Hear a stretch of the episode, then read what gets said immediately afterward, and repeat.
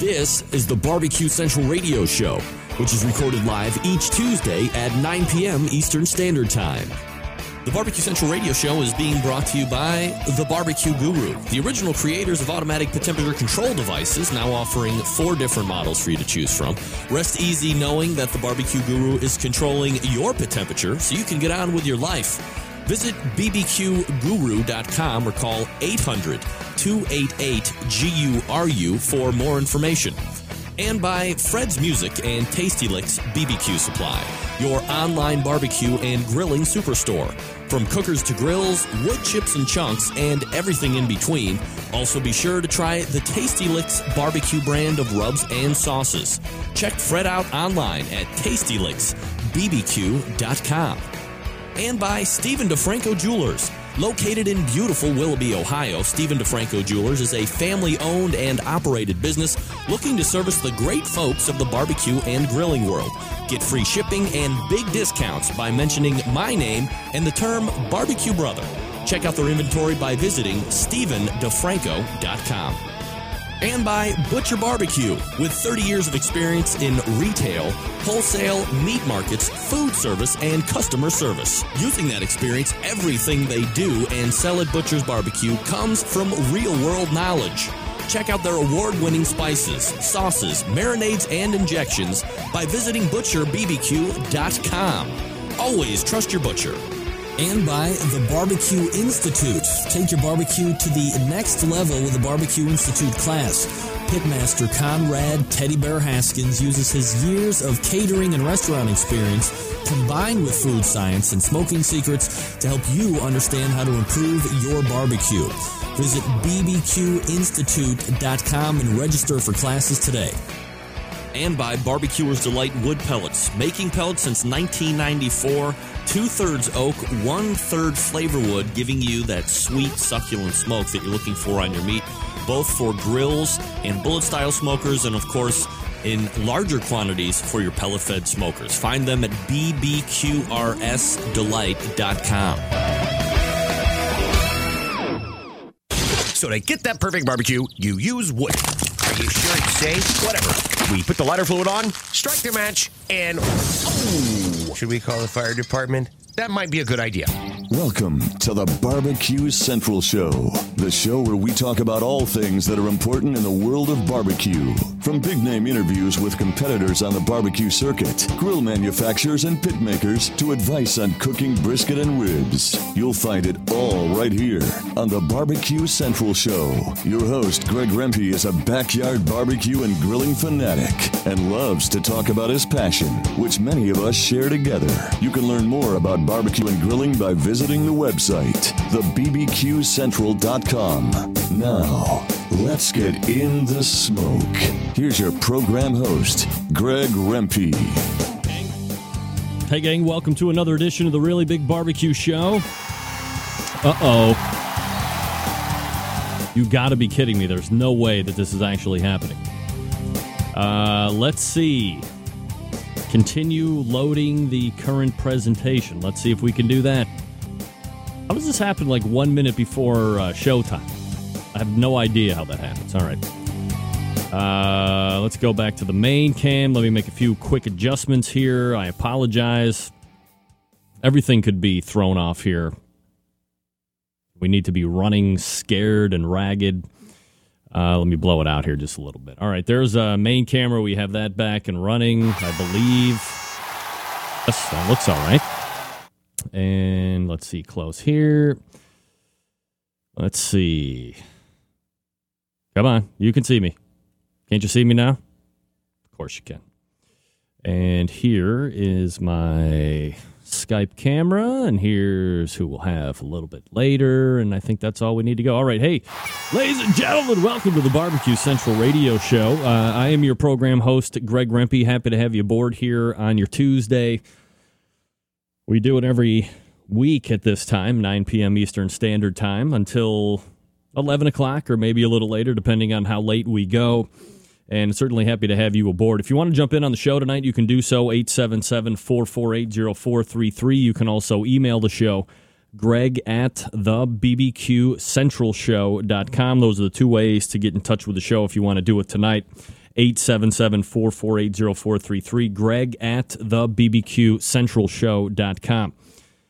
Here's what's happening on the show tonight in case you didn't get the newsletter. Uh, 14 past the hour, or 12 minutes from now, we're going to be visiting with first timer into the jungle, Donny Bray, Warren County Pork Choppers. They just won the Ocala, Florida Sam's Club event. By the way, special mention the guy that runs Outdoor Cooking Channel, Kevin Bemington, six overall, moves on to the regional round. Congratulations to Kevin. Uh, but we will talk to Donny Bray, the guy that won that event, coming up in about 11 minutes from now. 35 past the hour, Derrick Riches from About.com.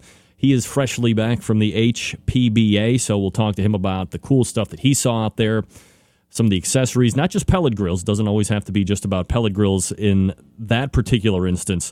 Uh, but we'll talk to Derrick about some things that caught his eye and things we want to consider purchasing with some of our income later on. 14 past the second hour of 10 o'clock.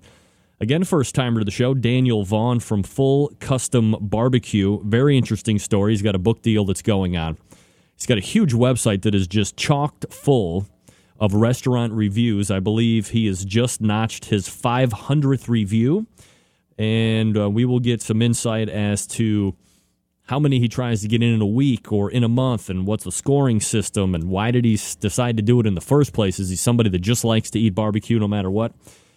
And then how did he get a chance meeting, if it was a chance meeting with this Anthony Bourdain character, and how that flew into him getting a book deal and all this great stuff?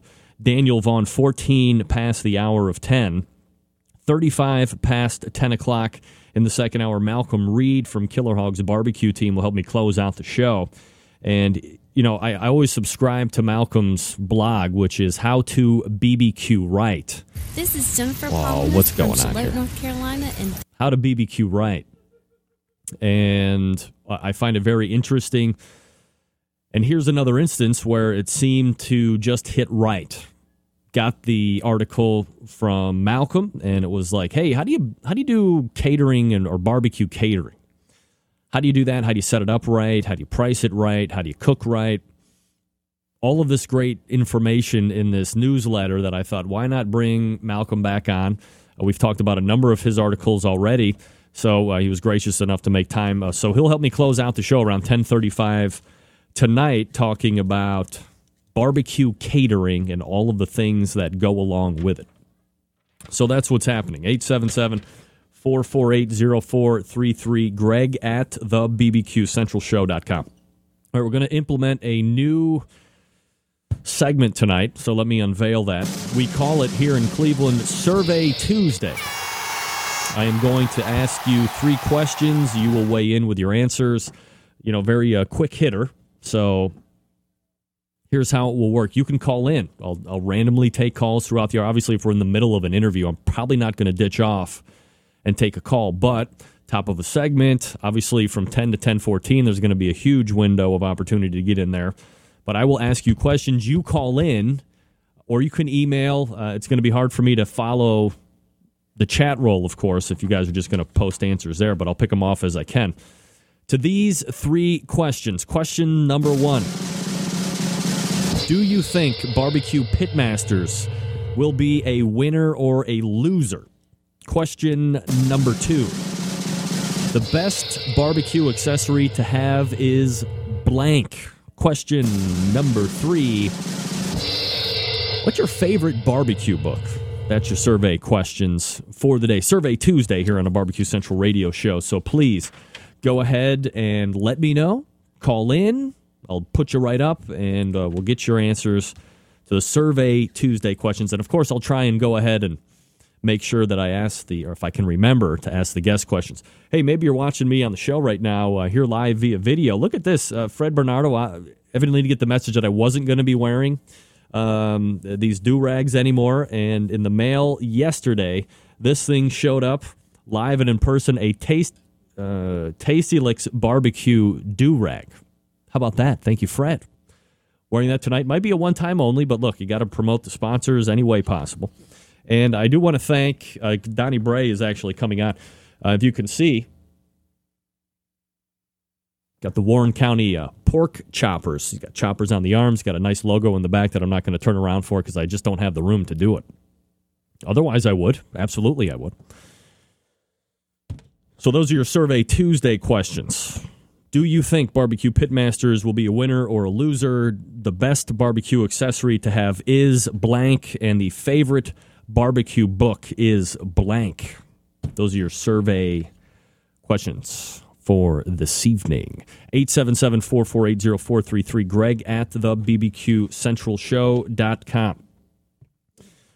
I did mention that HPBA Expo just took place this past week, and there is some news coming out of that that I wanted to let you know about. Uh, this is more brought about by HPBA itself. A 2012 trend watch. There are four things, five things listed here. Eh, four things. Here are some of the most important things trending in 2012 for barbecue and grilling, or HPBA. One stop shopping. With 24 7 lifestyle, many are now living. Having everything in one place is always ideal and desired. New outdoor cooking units are focusing on this with stainless steel refrigerators, bottle openers, beverage centers, brick ovens, and other cooking elements built right in, providing a satisfying and convenient outside cooking experience. So that's the one stop shop. Uh, trend number two safety first. It has always been a priority for the industry, but in 2012, seeing even more innovations from new propane tank carriers that sit upright in the trunk or back seat while in compliance with published safety standards to new grills that use the turbo effect cooking methods created by a blower system that does not use any propane or explosive fuels. These new products designed with safety in mind, so that's step number 2. Trend number 3, portable and powerful, easy, practical and durable portable grills and smokers are key to getting the grill party started no matter the location. Perfect for tailgaters, picnics, camping. Today's portable grills and smokers are not only lightweight, but when equipped with all the right features and technology like infrared grilling, they make the on the go outdoor cooking a category of its own. And then the fourth trend to watch in 2012 accessories come out on top. Certainly no surprise to us because that's where all the money gets dumped as accessories. It's one of the hottest trends in 2012 is the outdoor cooking accessory. Every year, manufacturers coming up with new innovative ways to make your cooking experience easy and fun. Pellets now infused with spices to give your food intense flavor with no mess or soaking. Also new this year, an all-in-one grilling utensil with a heat shield grip to ensure you can grill your food and still beat the heat. Attachments include fish flippers, slider flippers, fork attachment, and barbecue sauce brush attachment. So it's like a, a four-in-one type of a, of a deal as well. Those are your trends to watch. And as far as shipments remain, 2011, this was last year, uh, the gas grill shipments, which accounted for 70, 57% of sales. And what? I'm sorry. Evidently, I ran out of time. What did I do there? Now, hold on a second. Gas grills still outweigh everything else. 57% of sales, 8.445 million gas grills. We'll get into some of that a little later. A little later. All right, here we go. Now it's my turn.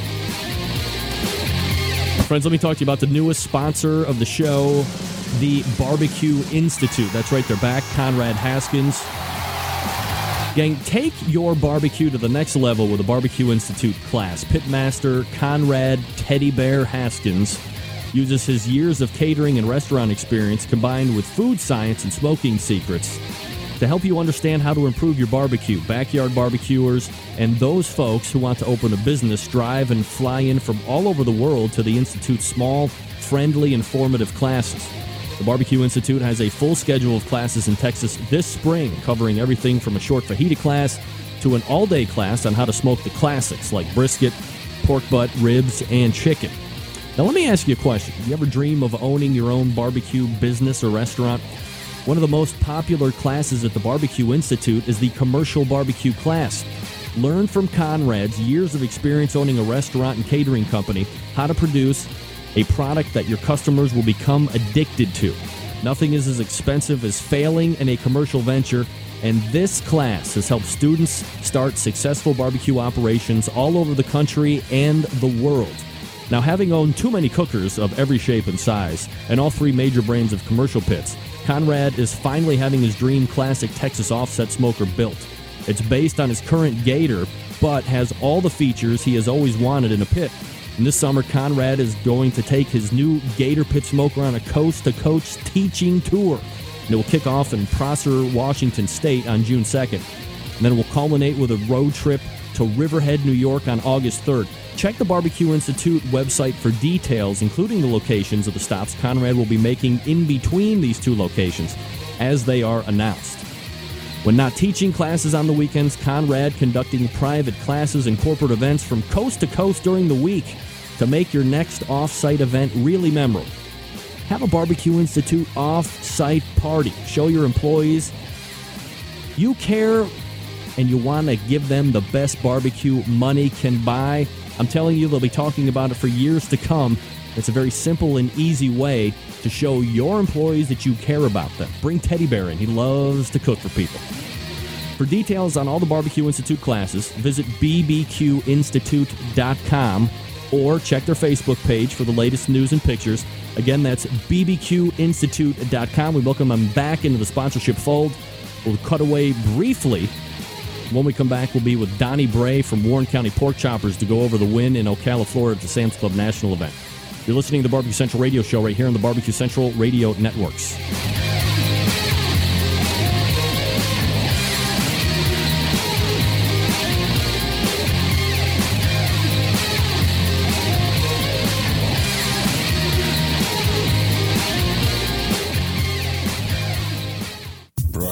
Broadcasting live from the Barbecue Central Radio Network studios in Cleveland, Ohio. You're listening to the Barbecue Central Radio Show. Once again, here's your host, Greg Rempe. All right, welcome back to the show. About 14 past the hour. 877 448 0433. Don't forget, Survey Tuesday questions are in. Do you think Barbecue Pitmasters will be a winner or a loser? The best accessory for barbecue is, and favorite barbecue books. Derrick Rich is coming up in about uh, 25 minutes from now. Grab my list here for Donny. The Sam's Club National Tour continued this past weekend in Ocala, Florida. This was another Sam's event that had eight open slots, so good one to be at as far as odds were better for top six to finish and move on to the next round. Joining me now is the pitmaster of the team that took grand champion on Saturday, Warren County Pork Choppers. Donny Bray joins me. Donny, how are you, buddy? Oh, why do you see yourself? Donny, how are you, buddy? Doing good. How about you? Good. Are We, we got you at a bar, Donny, or what? Well, yeah, you're not going to believe what happened. What happened? Well, actually, you know, we called you last night and things we was trying to set this up and I guess the neighbor's cow scrubbed off our phone line and it took a puke and we had to come into town. So you, you've actually gone off-site to do the interview. Man's game on that, Donny. I certainly appreciate that. Um, so let's go ahead and talk about Ocala here for a couple minutes. You know, you've had a few days away from the event now. If you could, just kind of give me a general recap of the weekend, how it went down for you, and was there anything out of the ordinary that you had to contend with during the course of the cook? Well, you know, we had a lot of bad storms that come through up here, and um, so we had to contend with it because we had family back in, in the area. But, um, you know, it, it was pretty normal as far as the contest went. We'd practiced all winter, and, and things paid off. Donny Bray joining me here on the show talking about the big Ocala win here this past weekend. Uh, Donny, how big is the team that you guys are cooking with? You know, it it, it grows from, from place to place, depending how much fun we got. But uh, most of the time, it's just family members, maybe uh, four to six Four to six. All right. And obviously, you're the pit master. Are there a, a set number of people that show up with you each and every contest, no matter what, that you can always count on? Actually, my, my cousin, who's the pit builder, and my wife, they're, they're always with me. All right. Hey, Donny, do you uh, do you happen to have a cell phone on you? Yes. All right, let me uh, let me give you a number here real quick. Or do you have? Uh, can you see the, the chat board there? I'm gonna I'm gonna shoot you the, the number. We're breaking up pretty bad here. Uh, let me give you a number to call real quick, and then we'll pick it up from the phone. You got that number right there on the screen. Should be in your chat window right there, buddy. It's the the two one six number. In the chat window, I'm looking for a number. Uh, actually, no, I'm not seeing it. Oh, you're probably you're probably looking on the uh, on the the other number here. Here we go. Hold on. Let me go ahead and shoot you that one. See that one there? I can hear you, but I can't see that. All right, so uh, dial this number 216 220 0966 and uh, we'll pick it up on the phone side.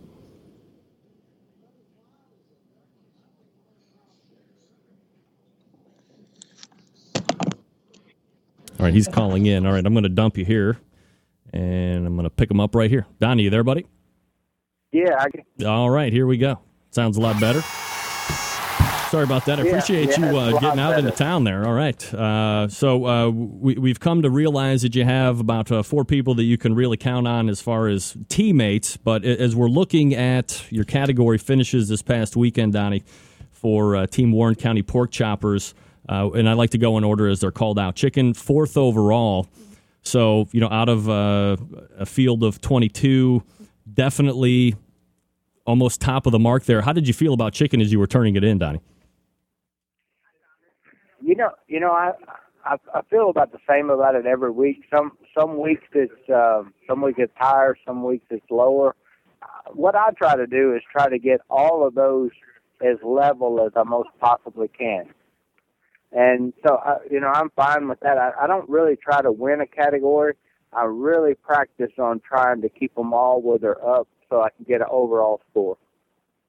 All right, now uh, I'm fascinated with chicken because typically, or at least from what the pitmasters are telling me, it's a category that seems to be an Achilles heel of a lot of teams for whatever reason. You know, it would make sense to me that it's cheap. You can buy it pretty much anywhere and continue to practice on it. Have you always had a decent amount of success with chicken overall?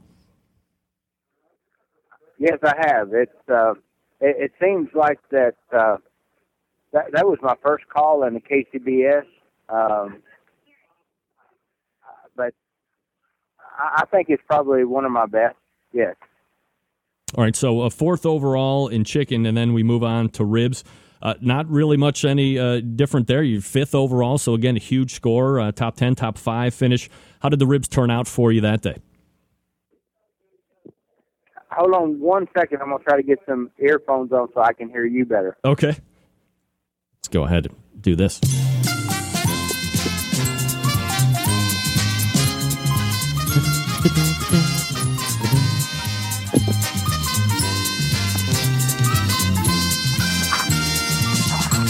How, how about now? You got you got me now? Oh, yeah, I hear you loud and clear. No problem. Do I sound better to you now? Oh, okay. Yeah, I can I can actually make it happen now. All right. Uh, how, how did the ribs turn out for you? You had fifth overall. Did they feel like fifth place ribs or better or worse? You know, I, I was expecting more out of that. I, I do something a little bit different, and um, you know, I was trying down there with uh, being in Florida and then not having uh, an actual, you know, a garnish rule. So I tried to fill the box up, and I was really, really pleased with the ribs. But um, I mean, there again, I, I really tried to just get a level cook. Um, I thought they would be better.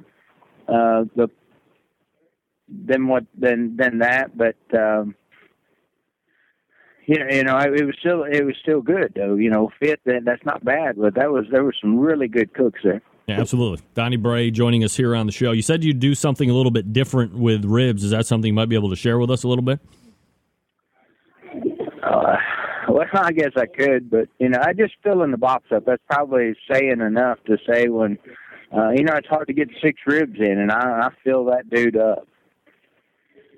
All right, so next up in line is pork butt, ninth overall. So again, top ten finish, probably something that you're looking to do, as you as mentioned a couple different times. You're looking to just have a nice, consistent cook. Uh, did pork feel right for you? Were you hoping for better score? Did you think you co- scored better than it actually felt to you?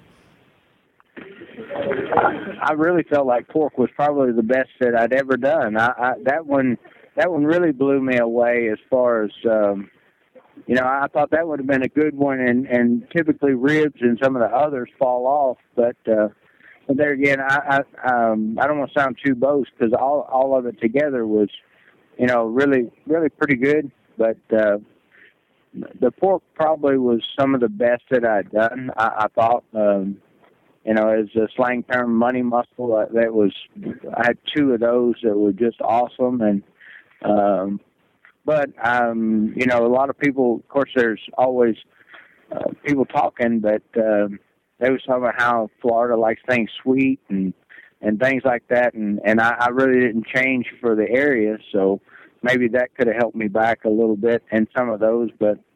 I, I don't want to sound too bad because you know the, the grand champion win was something I'm very very proud of. Yeah, and then you, of course you finish out on brisket. So where you thought the pork was outstanding, brisket takes that category over everybody else. Were you excited about that brisket as you were taking it to the turning table? Oh yeah, no doubt. Um, um, I, you know, I'm from Kentucky. You know, I don't uh, finding out what a burn is, burnt in is is one thing, but then uh, trying to make it and then feeling comfortable with it is another. So man, I, I was very, very excited about the brisket, but I was cooking with one of my good friends there, uh, Smoke on This, Jackie Price, and um, Jackie's Jackie's really got his brisket down pat, and uh, it was actually like a three-way tie or something like that, or two-way tie, something uh, in in brisket. He was in on it, and uh, also we had barbecue.com there, which uh, you know a lot of people on the KCBS side is. Uh, you know, they maybe haven't heard of him, but my good friend Durag, you know, is a really good friend with me, introduced me to him, and and that man is just an awesome cook. And to cook against him, and knowing that he's uh, probably the best brisket cook in the world, um, you know, my for me to put put out and be tied two or three ways, whatever it was for first, to me winning it is awesome. There, there was a lot of good competition in brisket. Donny Bray joining us here on the show, pitmaster of Warren County Pork Choppers. Uh, so, Donny, top 10 in all meats. When you get the win in brisket, do you know you have this event locked down at that point, or were you not really keeping exact records of where all the other calls were? Yeah, that was pretty much that. Pretty much made me feel like that we was it was right there. Of course, rescue smokers. We've been uh, we've cooked twice this year, grand both times, which is awesome but also Rescue Smokers has cooked right beside of us each time, and and they were reserved right beside us. They even told me that uh, I sort of had a uh, uh, a bullseye on my back that they wanted. So uh, you know, I knew that they was after me. So uh, I knew it was really really close again, but. Um, the I, the brisket I knew that had to give us a lead that we that we really needed, but those guys were were right right on us again. Don, you have a, you know, let's say roughly 25, 50 take in money between winning the grand champion and then your categories. So not a bad weekend, but you know, for me, I think it's important for folks to know, Donny, that the barbecue competition circuit isn't breeding millionaires hand over fist. So while the 25 50 is a good take for the weekend, you know, break it down for us. After the expenses of the weekend, what's the net profit for Warren County pork choppers, if any?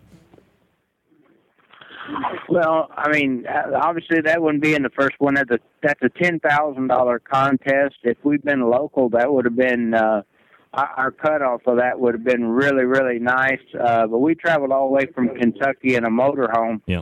um, with not too good a fuel mileage, so. Uh, we made a little bit of money, but that wouldn't be. It's a good thing I've got a great day job. Absolutely. So you move on to Hendersonville, Tennessee from here, which is going to be your regional event. Does winning this past weekend give you any extra boost of confidence for the next round, or is it all just individual contests for you and you just take one at each turn? Yeah, I don't think that it gave me any boost as far as confident in the next round because I, I, uh, hopefully what what I'll be in the next round is some of the what I consider my good friends. You know, I know that they're going to be cooking in uh, Huntsville, Alabama, uh, Long Dog, Swig and Pig, Do Rag. Uh, these are the guys that took me under their wing and brought me in with me being a newbie to it. I know that they're going to make the next round, and I know they're going to be the competition. It's going to be uh, unreal fierce. As long as, uh, as with me bringing the fierce competition of Rescue Smokers and Barbecue.com and the other guys that made it that's coming back So the second round's going to be just unreal, and and I need to practice every day just to just to try to be in the top ten of that one. Donny Bray joining us here on the show. Uh, Donny, if I could, let me pull back here just for a second for the folks who don't know Warren County Pork Choppers. Maybe a little background on you and how the team actually got formed. Well, actually, uh, I've been about two years and eight months, two years and nine months as far as into this. I've been cooking for uh, for 25 years with the same smoker that uh, my cousin built for my for my great uncle. Um, so I, I'm an offset stick cooker, homemade. Um, so I felt like it. I, I got a great barbecue background, but uh, you know I, di- I didn't know the competition world, but uh, and uh, some people like uh, Steve Keach was EZQ, and and some of the guys that that just took me under the wing and and and and helped me learn what this was about. I took a Rod Gray class, so I'm a Rod Gray pupil, but. Uh, I, the last couple of years, I, I feel like we've done as good as any new team, and and uh, well, I know that other than my day job to feed my family, this means everything to me to strive to be the best I can be. Now, uh, people are out on various uh, are on the circuit for various reasons. Some are out to win Team of the Year. Some want to promote sauces and rubs. Others want to pit uh, smokers that they might be manufacturing. Uh, is Warren County Pork Choppers out there just to compete with the best out there, or is there a, a final end game that you'd like to see fit out here? Um, you know, you know, I don't want to do sauces and rubs. I, I, uh, I love barbecue and what it stands for. I love eating it. I come from a long line of uh, cooks in my family, so I, I think that just being part of the the main group of this is uh, is where I'm headed. And uh, uh, you know, I, I I don't mean to step on any toes in a way, but I want to be the best that I can be. You a big mutton fan, Donny? Yeah, actually, you know, being being we're within 50 miles of Owensboro. That's uh, that that's something that's that's big in our world. Um, I know that as far as my grand champion wins, I won Owensboro last year, and and to me that's one of the most awesome things it can be. But but yeah, I mean, it ain't nothing for us guys in Ken- Kentucky to cook something just a little bit different. But uh, I am a mutton fan. Yeah, absolutely. Uh, how many events do you have planned this year for Warren County Pork Choppers, Donny? Uh, we, we're going to try to do. Uh, you know, we're, you know do 18 to 20. Uh, we've been lucky the the last two years we've got to go to the Jack, and we're hoping that, that that'll make 21 for us. Are you chasing some of the other promo events for 2012? There's, you know, the Kingsford Cup, there's Rancher Reserve, Beef Cup, all that other stuff. Is uh, are, are any of those other in-season promos something that you're looking to get after as well? Well, not not really. I mean, uh, locally there is. Locally, we've uh, something that's pretty big for us in Kentucky that Jim Beam's got uh, active with it, and we're they put out the little points cup, and we're we're first with that, and, and got the points lead. So, I guess that's the main one. Donny Bray joining us here on the show. Uh, Donny, let me ask you a question here because I've seen it on your Facebook page. I've also had communication with top men in the TV industry. Uh, are, you going to be in season three of Barbecue Pitmasters? Well, I guess right now that's just a vicious rumor. Uh oh. so that you, you can neither uh, confirm nor deny that. Uh, no, not. I, I, it's not anything I can confirm. I got you. All right, Donny Bray joining us here on the show. Donny, uh, I'm rolling out a new segment on the show tonight called uh, Survey Tuesday. Would you be willing to take these questions? I'm sorry. I said I'm rolling out a new segment here this week called Survey Tuesday Poll Questions. Can I ask you the questions? Yeah. All right, here we go. Question number one uh, Do you think Barbecue Pitmasters TV show will be a winner or a loser this year? Well, I, I hear rumors like everybody. I think it's going to be a hit. All right, so we'll mark you down for a winner. Uh, the best barbecue accessory to have is Uh, thermo Thermapen. It's Thermapen. I agree heartily. And uh, final question, Donny. Favorite barbecue book? uh, mine, but I haven't wrote it yet.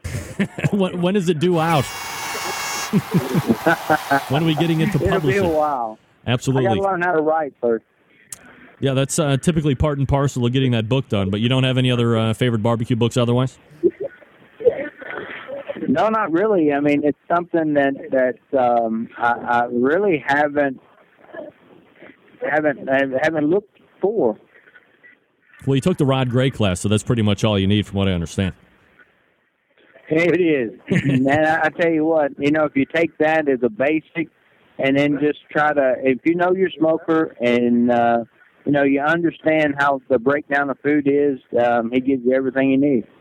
Donny Bray is the pitmaster of Warren County Pork Choppers, and they are moving on to the next round of the Sam's Club tour. Donny, appreciate the time tonight. By the way, I didn't know if you noticed or not, but I am wearing the shirt that you sent me, so I certainly appreciate that. Uh, good luck in the next round. Thanks for coming on tonight. All right, thank you very much for having us. You got it. There he is. Pitmaster of Warren County Pork Choppers, Donny Bray. That dude left his house to go find an internet connection that ultimately failed. But man, I certainly appreciate the fact that he put in that effort. I can't believe that. I would have just called me and been like, "We're doing it on the phone, loser." I'm not hiking it out to the middle of nowhere. I think he was in a bar or something. That's awesome. Uh, so he doesn't have a favorite book. Thermapen is his favorite barbecue accessory, and he thinks Barbecue Pitmasters season one, uh, sorry, season three will be a winner. I guess we'll see about that. All right, folks. Let me talk to you quickly about the longest running sponsor of the show, located in Warminster, Pennsylvania. It's the Barbecue Guru. Now, gang, if you've been thinking about these automatic temperature control devices for your cookers, stop here. This is the company that started it all. They are the creators of this technology, right? Of course they are. Let me uh, pull up their. Here they are. Here you go. Why would you go anywhere else? Anywhere else and get an automatic pit temperature control device? Not familiar with how these little beauties work? I'm not going to get in the minutia. But imagine a product that allows you to set your pit temperature in one set. It keeps it running at the set temperature all the way through the cook. Sound too good to be true? It's not. This is real life, and you can take advantage of this technology today. Maybe you are a busy working professional like me, or perhaps you have uh, kids that keep you on constant run, doing errands and all that stuff. Quite frankly, you just don't have the time to sit around and tend pit temperatures. The Barbecue Guru allows you to throw on a pork butt, a brisket, or a couple slabs of ribs, or all three if you want, and then you are off to do whatever it is you need to get done. And the Barbecue Guru maintains pit temperature. You set it, and that is all. There are currently four different models to choose from, so you know there is one that will fit your budget. You have the Procom 4 wireless unit that allows you to roam up to 600 feet away from your cooker. Still make adjustments if you want to. You also have that Cyber Q2 unit, the DigiQ DX2, and that newest unit, the Party Q, at $129 for most cookers. The Party Q is the easiest point of entry into temperature control devices. It's a self contained package that runs on AA batteries, so you can take it anywhere. And you don't need power outlets either. Now, maybe you're in the market for a cooker. Look no further than the Onyx Oven. The Onyx Oven has been winning on the competition circuit as well as in the backyards all over the country. This fully insulated unit holds a lot of meat. It accommodates half and full pans for food service and works seamlessly with any of the Barbecue Guru pit temperature control devices. Do yourself a favor, folks. Head over to the bbqguru.com and check out their products. If you have any questions about what to order, call them directly. Do that at 800 288 GURU. That's 800 288 Guru. They will make sure you're outfitted with exactly what you need to get you up and running right out of the box. 800 288 Guru or visit the website thebbqguru.com. It's the Barbecue Guru, a breakthrough in barbecue technology. We're coming back with Derrick Riches to talk HPBA Expo. Stick around, we'll be right back.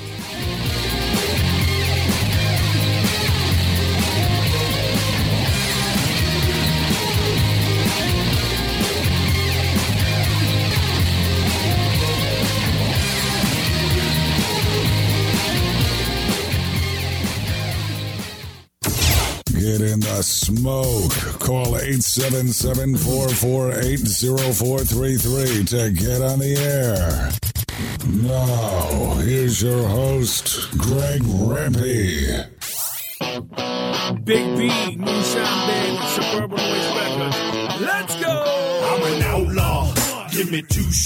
All right, uh, 37 past the hour. Thanks again to Donny Bray for joining me last segment. Apologize for those technical difficulties. We try, people. We try as best we can to make sure that we're bringing you high technology, and when technology doesn't work, things fail. What can I tell you? All right, without any further ado, let's race over to the hotline and bring up friend of the show, regular contributor Derrick Riches from bbq.about.com. Derrick, how are you, buddy? Good. How you doing, Greg? Doing absolutely fabulous, Derrick. And you are uh, fresh back from the HPBA Hearth Patio Barbecue Association. I believe I actually did that right off of memory, and I'm very impressed that I did that. Uh, you've been going to that particular place a number of years. I can tell by the look on your face that you are overly excited. Like Uh, 11, yeah, 11 years, right? maybe? I mean, you know, I mean, you've been in the industry. You've got one of the coolest jobs ever. But I mean, does it get monotonous to go to some of these things year after year? Yeah, it can. I mean, you're, you're looking at a lot of the same products over and over again. So when did when did you uh, when did you pull in? When did I? Yes. Uh, when did I get there? Yep. Uh, arrived in Atlanta Wednesday night. Uh, went out to a party that night, and then just basically did trade show for three days. All right, so uh, you're in there for three days. You're walking it more the media, or are you also like guesting in some of the manufacturers' booths, or no way? Uh, no, I don't really do that sort of stuff. I spend most time walking, but I did. Um, they had a tailgating event. They had kind of a celebrity cook-off, and they asked me to judge that while I was down there. So How did that go I did for you? that. Went really well, actually. I got a lot of people out there, and it was a lot of fun. Um, uh, one of the other judges was Ray Lampe, and uh, Ted Reader was emceeing the event. So it was a lot of fun. Yeah, Ted Reader likes to drink a little bit, from what I understand. So Uh, yeah, you know, he was uh, trying to. He was being a good boy. yeah, he was so being a good boy. it's self-admittedly he says that. By the way, uh, Derrick Riches joining us here on the show. All right, so you're uh, we're able to peruse all the new offerings. Uh, obviously, some of the big manufacturers that are each and every year. What did you see that struck you? Things that wanted you to immediately start making notes because you knew you were going to be talking about it on the biggest, baddest barbecue radio show on the internet. Uh, I mean, what what was overtaking you over there? Um, well, you know, trying to avoid all of the Traeger knockoff first of all. Um, but there were a couple of good products out there that I saw. Um, let's see, I'll start with uh, this one. It's a portable uh, grill out of Canada. It's called the Cook Air Grill. And um, what it does is it has a little fire pot down in there. You put uh, like a little paraffin fire lighter in there, throw it in there, throw in um, chunk of wood and uh, there's a little fan in there that accelerates that combustion. So this little 17 pound portable grill can reach a temperature about 1100 degrees. Really? Yeah. That seems very extreme. It almost sounds like, as far as that combustion process, is what happens on a pellet style cooker with the fan, the fire pot, and all that stuff. Yeah, it's pretty similar to that, but uh, instead of using wood pellets, you can use just, I mean, honestly, any chunk of wood you pick up.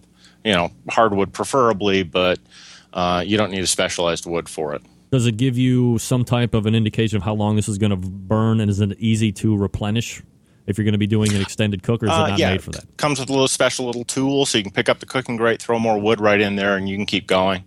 Uh, pretty much as long as you want to. What are we looking at price point wise, and how much food can you actually get on it? Well, it's got a 14 inch cooking grate, so it's about the same size as like a Weber Smoky Joe. Um, so you know, it's got a decent capacity on it. The price is about two hundred dollars. Uh, fair for what you're getting there, do you think, and the technology built into it? Yeah, I think so. It comes with uh, pretty much everything you're going to need. Uh, uh, of course, being fan driven, it's electrically powered. You can run it on batteries, but it comes with adapters for you know your car or you know for a standard plug. comes with cleaning tools. It's even got a little lid on, on it, so you can actually trap smoke in there, and uh, comes pretty completely self-contained.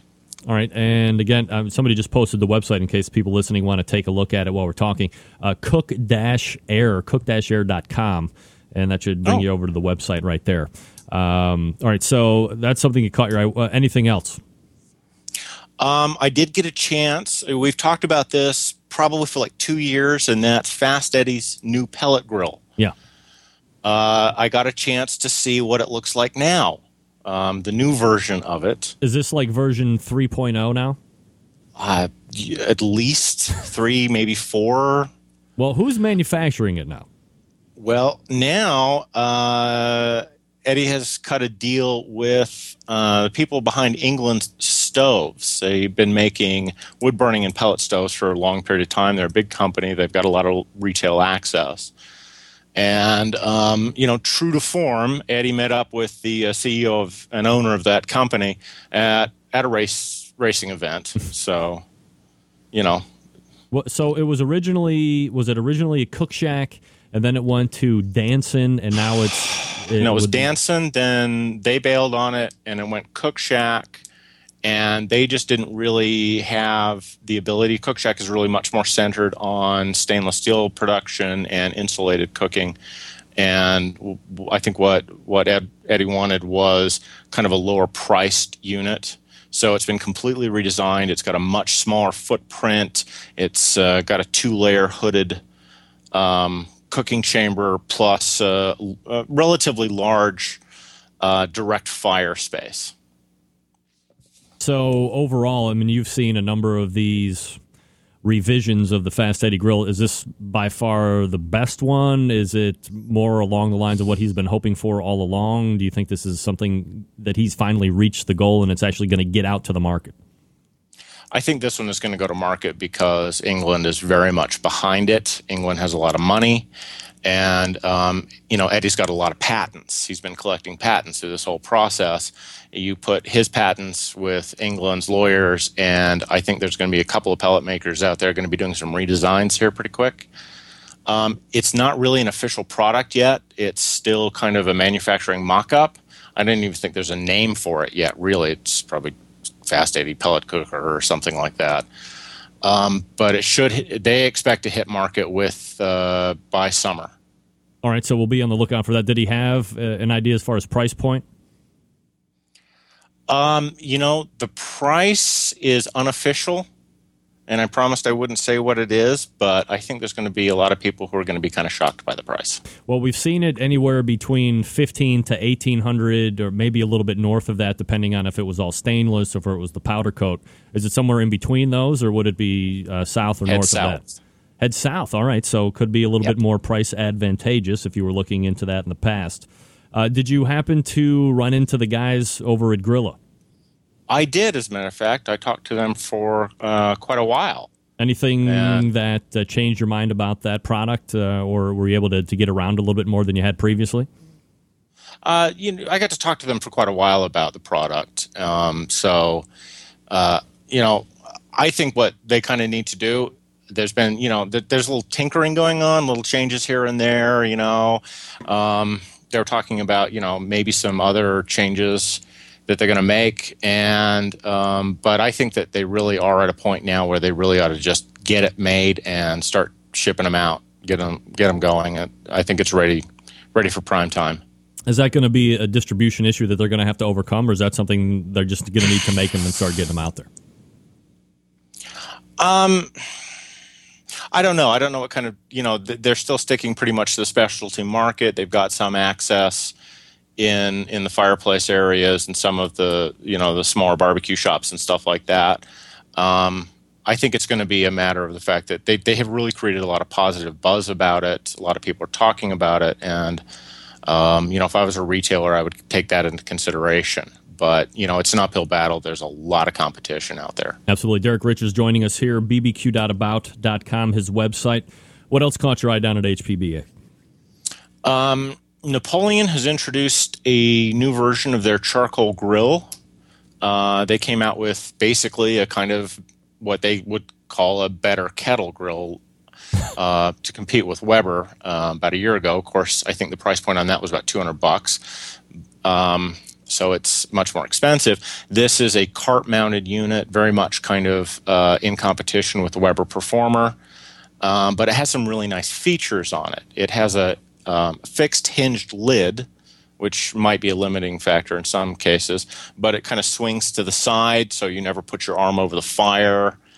Um, the cook the the actual grill will actually rotate 360 degrees inside the cart. So if you want to, you know, change the angle of it, turn it, you know, you got food in the back, you want to flip it around, you can do that. Uh, it's got all of the, you know, kind of luxury items you want, the quick, quick clean out, the, you know, top and bottom vent system, uh, thermometer unit in it. It's got a very heavy, very solid cast iron, uh, porcelain coated cast iron cooking grate, which can be adjusted to three different levels. Um, it's just you know it's got a lot of extra features on it. I think that cooking grate's about 22 pounds. Wow, so uh, huge as far as weight is concerned. I mean, at two hundred dollar price point. Well, that, this is uh, four hundred dollars oh, for okay, this. Sorry, four hundred dollar price point. Uh, and are we looking at 22 and a half inches of cooking space here? Yeah, it's right. it's exactly the same dimension, space capabilities as a um, Weber 22 and a half. So if I go to Home Depot on the right day, I can get a 22 and a half inch gold for 160 bucks, maybe even 125 bucks if it's a seasonal closeout versus $400 for this better kettle. Worth, well, this is you know this is a cart mounted unit, so okay. it's it's more in line with more the performer. performer. Uh, the performer, well, there's actually two versions of the performer out this year because there's uh, one without the gas assisted ignition, which okay. is going to be um, three hundred dollars, and the one with the gas ignition is going to be four thirty. Do you think if you're look if I'm deciding to buy a performer without any gas assist because I think that's foolish, or the better kettle, which one would you choose and why? I would certainly consider the Napoleon. Um, you know, I think it's got the very similar construction quality on it, but you know, it's got that much beefier cooking grate, which is actually a hinged cooking grate. So you still have access to your fire, um, but you know, uh, we, we've seen a lot of aftermarket cast iron cooking grates for you know Weber kettles, right. and uh, um, this just comes standard with it. Derrick Riches joining us here on the show. Uh, a couple minutes left. Any uh, any other big items that caught your eye while you're down in Atlanta? Um, I was just looking at the board there. Someone was asking about the pizza kettle. I think we've talked about that one before. Correct. And just answer Jay's question. That's product I really like, so he should go get one. All right. Um, there's a couple of things. There's there's one which is kind of ridiculous. It's an electric grill. Um, it's using the new uh, thermoceramics technology, and thermoceramics is it's like a heating element that you can spray on. um, yeah. So this is an electric grill that will hold a 700 degree surface temperature um, on its cooking surface without a lid. Um, the unit that they're selling that's come out right now is called a downtown grill. And it's going to sell for like two thousand dollars for a small portable electric. Wow. But you know, I, th- I, think we're going to see a lot of this technology out there uh, in the f- near future. You're spraying on heat. It's yeah, it's it's uh like I said, it's like a it's like a heating element that can be sprayed on an even layer, so it covers the entire surface of whatever you want to heat. It's kind of cool, actually. But a little pricey, it seems like. Uh, well, the technology is a little pricey right now, but I think that it's uh, you know it's going to be something I'm going to see a lot of. All right, uh, final summatory thoughts of uh, Hearth Patio and Barbecue of 2012. Uh, you know, it was a much better show this year. There was a lot more people there. I guess just everyone loves to go to Atlanta, I suppose, or the fact that most of the manufacturers, a lot of manufacturers are in Atlanta. So is, is that a show that show. I would want to be able to broadcast live from? Do you think, or would that be kind of fruitless? Um, I don't know. If you want to go down to Orlando next year, might be worth the trip. Yeah, I mean, There's, who does? Uh, you know, certainly a lot of people there. Yeah, we can get a lot of good interviews there. Derrick, let me give you the uh, Survey Tuesday questions here before I let you go. Uh, question number one Do you think Barbecue Pitmasters will be a winner or a loser this season? For who? For the audience. Oh, for the audience. Yes. Oh, do you think they thought about that? I hope. Um, I'm sure that the, you know, uh, I, am sure that the, it'll be enjoyable. You know, I think they put on a pretty good show. All right, so uh, we'll mark you down for winner. Question number two: The best barbecue accessory to have is. Oh, you know, I have boxes of them. um, you know, when it comes to real serious barbecue, a really good stick. Stick like wood. Yeah, you know, for stirring up coals and moving right. things around. I always use a stick. Stick it is. A uh, favorite barbecue book. barbecue book. Uh, you know, I'd probably say uh, the the one I enjoyed actually reading the most was Chris Lilly's book, the Big Bob Gibson's barbecue book. All right, Big Bob Gibson's by Chris Lilly. Uh, Derrick Riches, you can find him bbq.about.com. I'm sure there'll also be some write ups from uh, HPBA on that blog as well. bbq.about.com. Derrick, always appreciate the time. Thanks for coming out tonight. Great. Uh, thanks for having me. You got it. There he is, Derrick Riches. bbq.about.com is his website. Check it out. A very good resource. If you never checked it out, you're doing yourself a disservice. Uh, grills and smokers and recipes and a whole bunch of different write ups that he's got going on. Very extensive. Like you said, he's been doing it for like 15 years, maybe even longer than the website. He's going down to HPBA for the last 11 years. Ye gads. Right, gang, let me talk to you quickly about uh, this guy right here. Tasty, I'm sorry, this guy right here, Tasty Licks Barbecue Supply. Look, there are unsavory business people abound, right? I mean, look at that guy. I think we can all agree on that. But sometimes you are looking for a barbecue or grilling item that just isn't stocked anywhere in your hometown or the next town over or the next town over from that. Your options have become limited and you are now forced to go online to buy the item you want or you just go without it. The internet grip sets in, the hands start to sweat, your neck tightens. You've been screwed on internet purchases before and you don't want it to happen again. After all, this is your hard earned money you're going to spend. You need to feel confident that the company you are buying from is honest and fair. Good news, folks. Let Fred Bernardo and the gang over at Tasty Licks BBQ relieve you of your internet buying stresses. Tasty Licks has one of the most complete inventories of barbecue and grilling items anywhere on the face of the earth. All of the items that you see on Fred's website are in stock and they are ready to ship to you directly. Are there other places on the internet that might have an item cheaper that Fred has? Perhaps. But are you 100% confident that you're actually going to get that item that you buy? Perhaps it's going to take 50 times longer to get to you. All great questions that no one has the answer for, at least with 100% assurity. When you buy from Licks BBQ Supply, the items are in the store and they ship to you promptly, and everything in the store is priced fairly. Help. If you want to try to work out a deal with Fred, I'm sure he would be happy to take your call and work something out with you. Tasty Licks carries grills, smokers, ceramic cookers, electric cookers, various charcoal types, wood chunks and chips, cookbooks, accessories. If they don't have it in the store, you don't need it. And on top of all of that, Fred carries many of the other show sponsors here on this show in his store as well. So you're almost doing like a two for one shopping at a sponsor and buying sponsors' product from that sponsor. It's the best of both worlds. Don't forget that Tasty Licks has their own line of barbecue rubs and sauces as well, so be sure to try those. Special note this April 28th, Bob and Kenny from the Barbecue Guru will be doing demonstrations at the Shillington, Pennsylvania store. They're going to be using the Guru on the Big Green Egg and some other cookers. Also, they're going to be demoing that Onyx oven as well. It starts at 11 a.m. Again, that's April 28th. It's free. Just come in, hang out at Shillington, Pennsylvania. There's no registration required.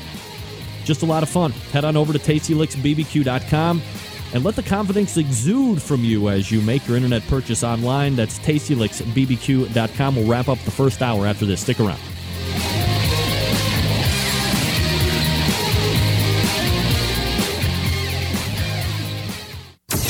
Big name interviews, advice on cooking brisket and ribs. And the only host willing to share his honest opinion on all things important in the world of barbecue. It's the Barbecue Central Show. All right, uh, coming up on four minutes till the top of the hour, 56 past at 9 o'clock Eastern. Thanks again to Derrick Riches for joining me. I'm trying to debate, honestly, that if I could get hard pipe internet, if like HPBA or uh, the other one that they had a couple weeks ago, the NBBQA, is that what it's called? The NBBQA, National Barbecue Association, the one that Marcus keynoted in a couple weeks ago. Sorry, let me do this. This was just in earlier today. There is no definitive list for season three of Barbecue Pitmasters obviously kind of confirmed by Donny Bray during the second or first interview segment, second segment of the show. But top man of the show said, uh, as of I believe it was right around three o'clock p.m. Eastern Standard Time. I said, uh, John, any new any news that I can administer to the Centralites? Two word response: stand by. Still standing now. Still standing. That's all right. I'm still standing. Yeah, yeah, yeah. Survey Tuesday, 877 448 0433. Greg at the BBQ Central Show.com is the email address. I know I got a couple of these in here, so let me check them out. Uh, pull up some email. Uh, Flint is writing in Pitmasters is a yes. Barbecue accessory, cold beer. I agree. Best barbecue book, the Big Green Egg Cookbook. The new one on me. Thanks, Flint. Um, let me see going on here.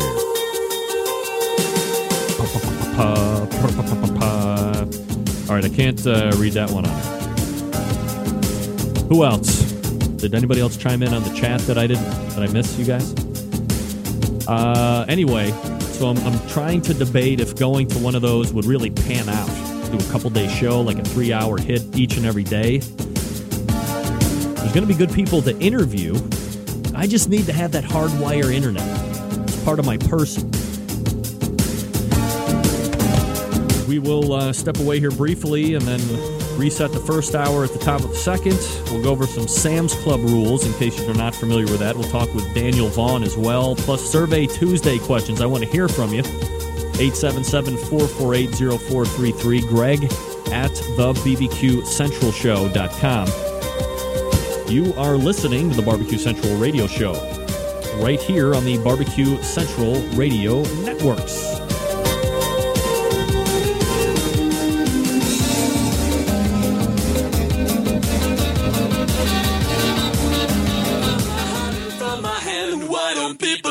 Understand my intention?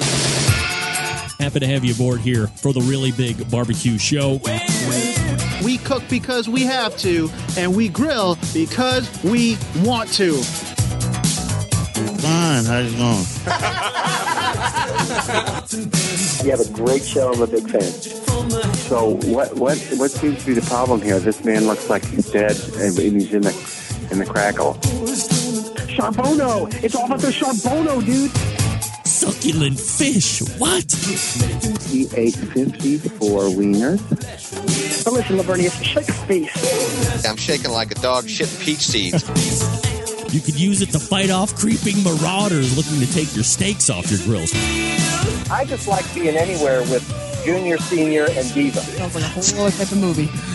wow. Yeah, really. Keep it hot, keep it clean, keep it lubricated. We have top men working on it right now. Ooh, top men. And just like that, we're into the second hour. Hey yo! 877-448-0433. Greg at the BBQCentralShow.com. David Qualls joining in on the text message for Survey Tuesday. Do you think Barbecue Pitmasters will be a winner or loser? David says, loser! I'm 50 50. Best tool for barbecue or best accessory, Thermapen. Yeah. Shigging Undercover, best book. What is that? Sounds like a porn. Shigging Undercover. What? I said Shigging Undercover. Is that a real book, David? Not saying you're just having a little fun at my expense. David also helping me get the audio straightened out here on the show over the last week or so. You probably haven't even noticed. But it sounds much more better than ever. Those are my words. uh, Fred Neville weighing in Pitmasters, winner or loser. I'm guessing yes means winner. All right. Accessory, the Maverick thermometer. I like Mavericks. Barbecue book, Starting the Fire. George Hensler. Who are those guys mentioned? How about that? All right. Uh, reset of the first hour. We had Donny Bray from Warren County Pork Choppers. Where am I? Here we go. See the shirt right there? You can see the shirt. They won Ocala, Florida Sam's Club event this past weekend. Top 10 in everything. One brisket, uh, ninth in pork, and then I believe it was like a fourth and a fifth chicken and ribs, respectively. So did very well the whole cook. But as Donny said, it's not like he's looking to win every category. Now, that's the first time I've actually had any contestant definitively say out front that they're not looking to win every category. Keep in mind, he didn't say he wasn't looking to win the event, but he's not looking to win every category. If you go back through and you look at some of the scores that you have seen over the years, some of those teams that are winning grand championship, you know, they're not winning every category. He's absolutely correct on that. But they're finishing, you know, top 10. They are finishing top 11 in some instances, whatever the case may be. Um, but you got to be, cons- I mean, that's the one thing that you hear over and over again, regardless of who we're talking to. It's consistency in the cook. And if you can do a top 10, maybe you can manage a category win here or, you know, a top uh, two or three overall in a category. That's obviously going to help your chances. But as long as you can cook consistently all the way through the event, your chances of winning or at least getting reserve or taking some money home, because people have a different mindset when going to competitions, right? For me, if I was going to be competing, I was going to go to somewhere that is at least going to allow me, if I win, to recoup all of my winnings back after expenses. I want a chunk of change. A lot of people don't do that. A lot of people are just going out to have some fun. If they win a category, maybe they pull a reserve or a grand, and, and now they have extra money to do uh, maybe one or two competitions they wouldn't normally do otherwise because they're just a one, two, three team type of deal. And then other people are looking to go amass as much cash as possible. But there is a huge expense in competition barbecue, which you, of course, need to remember. 877 448 0433, greg at the bbqcentralshow.com. Let me just uh, re go over the shipments overall for 2011 in regards to grills. Uh, gas grill shipments accounted for 57% of sales, 8.445 million, almost 8.5 were gas grills. Charcoal grill shipments were 41% of sales, just a shade over 6 million last year, and then total electric grill shipments. You could say there's a little discrepancy here. 288,000. That's funny. A little discrepancy between second and third place there.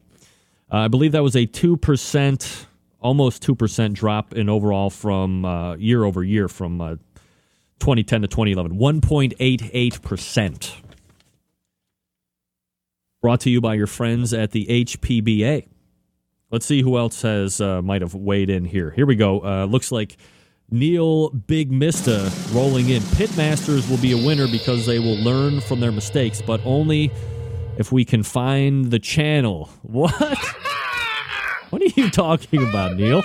Everybody has the barbecue green deep discovery double secret channel. I think it's like 1478, right past all the porn channels. Question number two must have tool an ice pick to poke your meat and see if it's done. An ice pick. We call it a thermometer. Best barbecue book Smokestack Lightning. Lolis Elie.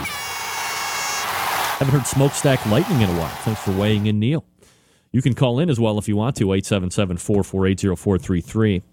Mentioned that I would get to the Sam's Club rules. For those that aren't familiar, Sam's Club is doing a thing like they did last year where you go to a local contest, certain percentage move on, or a certain number of teams move on from the local event to the uh, regional, and then from the regional to the main stage national, which takes place in Bentonville. Let me tell you a little bit about it. Uh, 50 teams, 10 from each region event, will be invited to compete at the national contest. And here's the qualifying process. Uh, regions are broken down into five different places Albuquerque, New Mexico, St. Charles, Missouri, Madison, Tennessee, Rockford, Illinois, and Chesapeake, Virginia, which, of course, we learned last week is one of the commonwealths of these great United States. To qualify for the national championship, a team must finish in the top 10 overall in a regional event. The national championship will have a total of 50 teams representing the five region competitions. To qualify for a regional event, a team must finish in the top six overall local qualifying event, which obviously Donny Bray did year, and so did Kevin Bevington. Each regional will have a total of 30 teams competing uh, for the regional competition. Here's the prize purse, and the following describes how the prize purse will be broken out for each local, regional, and national contest. So at a local event, it's a ten thousand dollar prize purse. You get two grand for winning, fifteen hundred bucks for coming in second, and then they do pay out third, fourth, fifth, and sixth. A grand for third, 750, 500, 250 respectively. Category wins uh, 300, 250, 200, 150, and 100. They're calling out the top five. So fifth or better gets you at least 100 bucks. Moving on to the regional contest, everything doubles in prize money. So you're looking at a $20,000 overall purse. Grand champion gets five grand instead of 2000 so a little bit more than double there. Reserve Grand takes 3000 uh, They call out top seven overall. I'm sorry, top 10 overall. Uh, 2,000, 1,500, 1,500, 500, 500, and 500. Or I could have possibly said 6th through 10th place gets $500 for showing up and doing that well. Category finishes get you $500 for first, 300 for second, 200 for third, 150 for fourth, and 100 for fifth place, calling out top five. And then you have your national championship. That'll be a $150,000 price purse, and it goes as follows Winning the whole damn thing gets you $50,000, ladies and gentlemen.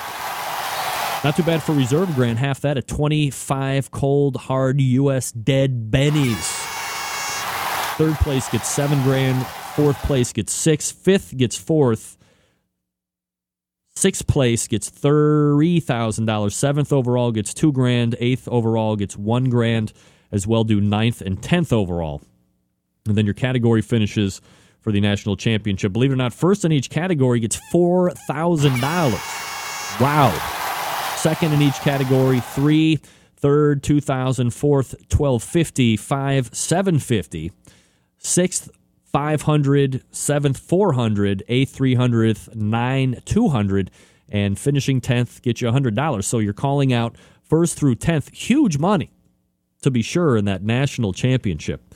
Again, that's $150,000 overall prize purse. So bring your guns at the local event, bring your missiles at the regional, and then bring straight dope butter baby to the nationals so you can get your $50,000. I mean, if you win $50,000 for winning it all and you took in all categories, that's going to be an extra 16. That's a $65,000 payday. Just on that one event alone. That's not too shabby. I'll take that. So that's how the Sam's Club breaks out, in case you were wondering. I didn't really get into the meat and potatoes of it uh, before, but I figured why not use this time wisely and check that out. So now we're all brought up to speed on what the Sam's Club tour breaks down local, regional, and national. Big money there. Appreciate Sam's Club for doing that. They don't sponsor the show, but I just appreciate them anyway. Okay, here we go, gang. If you are like me, then you are always trying to think of ways to step up your barbecue, right? Of course you are. There's no better or easier way to do this than by adding a little butcher barbecue to the arsenal, bitches. That's right. You need some validation before you head over on to butcherbbq.com to order? Fine. How about this? The last three winners of the Houston Livestock Barbecue have all used and won with Butcher Barbecue. Top teams in KCBS, FBA, IBCA use Butcher Barbecue products and they're happy to do it. How about the fact that the pitmaster of Butcher Barbecue products uses Butcher Barbecue products. Hell, all that did was get him third overall in KCBS Team of the Year for 2011. Need I say more? We all know that Butcher's is well known for their injections the pork, the beef. Of course, now that Prime injection, which has combined all things loved with their beef injection, using its award winning flavor enhancer and its ability to keep your brisket juicy. They have combined it with what has become the competition standard and beef flavor, available for sale right now on butcherbbq.com. Now, perhaps you're looking for a go to rub or sauce. Friends, you have hit the mother load right here. Butcher's Barbecue has a full line of award winning rubs. One of my personal favorites is that steak and brisket rub. But grab some of that honey rub, which has garnered a lot of internet recognition, especially last year in 2011. Try the premium rub especially if you inject with Butchers because it is formulated to work with the injection. It's hand and glove, folks. A perfect one two punch to impress the judges and friends in the backyard alike. And last but not least, Butcher's Barbecue Sweet Barbecue Sauce. Look, when it comes to sauce, I am as picky as it gets. But Butcher's Sweet Sauce wins it in each category for me every time. Not overly sweet, a nice slice of tang, just the right amount of back end heat, and for crying out loud, no liquid smoke. Thank you, David. Dave took the time and effort to make a quality sauce, and he didn't take the easy way out like most of these people do when they add that devil's urine, better known as liquid smoke. Grab a box of six because it's going to go fast just like it does at my house. And no worries on breaking the bank when it comes to shipping either. Orders $55 or less, ship to you at 7 US bones, 56 and up, ship at $9. Cheap. Head on over to butcherbbq.com and stock up now. That's butcherbbq.com. Butcher's Barbecue, always trust your butcher. We're going to come back with Daniel Vaughn, full custom gospel barbecue when we come back. Stick around.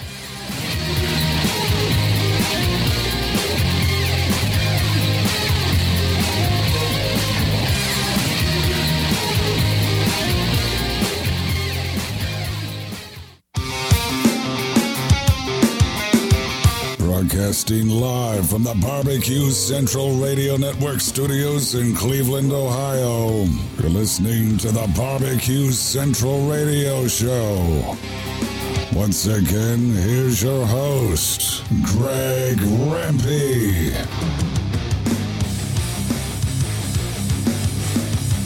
Welcome back. Almost 14 past the hour. 877 448 0433. Greg at the BBQCentralShow.com. Don't forget the Survey Tuesday questions. Do you think Barbecue Pitmasters will be a winner or a loser this season? The best barbecue accessories to have is favorite barbecue book. Of course, we'll probably get Daniel Vaughn's thoughts on that. My first guest in the second hour has hit up and evaluated some of the biggest and smallest barbecue joints in Texas. He has been keeping a running tally of his findings on his website, Full Custom Gospel Barbecue is widely considered to be the source to go for insight on the best barbecue joints in Texas. So much so that famed chef Anthony Bourdain has added him to the stable of authors for a book release on this very matter. Some call him the some call him Daniel, some smoke masteroni, I believe that's what it's called, the Yoda of barbecue to others. To this show, he's just the newest centralite. Daniel Vaughn joining me on the show. Daniel, how are you, buddy? Oh, thanks for that great introduction. I'm doing well. How about yourself? I'm doing absolutely fabulous, Daniel. I appreciate you making time for the show tonight. You know, I was trying to figure out where to start with you because of the unique story that you are. Let's go ahead and roll back maybe a little bit. Is barbecue something that you have always been around, or is this kind of a passion that is developed a little bit later in life? Well, it's a it's a passion that developed a little later in life. I moved to Texas ten years ago. Uh, really discovered Texas barbecue. One of the first meals I had here was smoked brisket, and from that point on, it's it's really been just a quest to en- enjoy barbecue. And then once I really found the good stuff, it just became this quest to to find more of it and uh, to travel all over the state, just trying to find the good stuff. Where did you move from when you went to Texas? Well, I'm originally from Ohio, and I went to college in uh, New Orleans at Tulane. So Buckeye, baby, the home of the best barbecue in the world. Maybe not. yeah, yeah, no, not so much. So now barbecue back in Ohio was uh, uh, either uh, you either baked some ribs and grilled them uh, at home, or you went to Applebee's for riblets. Yeah, that's Uh, right. That was, that was pretty much your options back in Ohio. Barbecue's good in the neighborhood, absolutely, here in Ohio. Now, when you get to Texas, and since you didn't necessarily have an outstanding barbecue palate or experience to, to choose from, how were you able to tell right away that what you were tasting was good and that you weren't tricked like the mass public is on what crappy barbecue is? Oh well, you know, for a while I was tricked. Uh, you know, I I came here, I ate a ate around Dallas, and and back in those days, ten years ago, there really wasn't anything great in Dallas. Um, but I was really none the wiser. I was just enjoying uh, the flavor of smoked brisket. It was just such a revelation in any form. Um, and then at some point, a friend and I decided that. Uh, you know what, let's get out of Dallas, let's go down to Central Texas where everybody says that all these places are going to change our world. and uh, so we put together a three day road trip of 16 different barbecue joints, and you know just went whole hog into it, and uh, I guess whole cow into it, and and went and ate our way through Central Texas, and you know from that point on came back to Dallas of both changed men and um, you know really couldn't enjoy the barbecue around here much more. So uh, as far as how to refine your palate coming from Ohio, moving to Texas, just eat a ton. Uh, and then, you know, once you finally get the good stuff, it's pretty unmistakable. Daniel Vaughn joining us here on the show. The website, by the way, if you want to check it out, it's uh, FCG for full custom gospel, fcg-bbq.blogspot.com. Uh, Daniel, when did you decide to uh, start the project and then kind of coordinate that with a, a launch of a website? When you went to Central Texas, did you realize after you got back that this is something that you're going to have to get a web presence on, or is that something that followed suit a little bit later? Uh, well, it followed a little later, um, but the, throughout the Central Texas trip, uh, one of the things I wanted to make sure to do, because um, I really did see it as part of a barbecue education, whether I whether I knew really what that was going to lead to or not.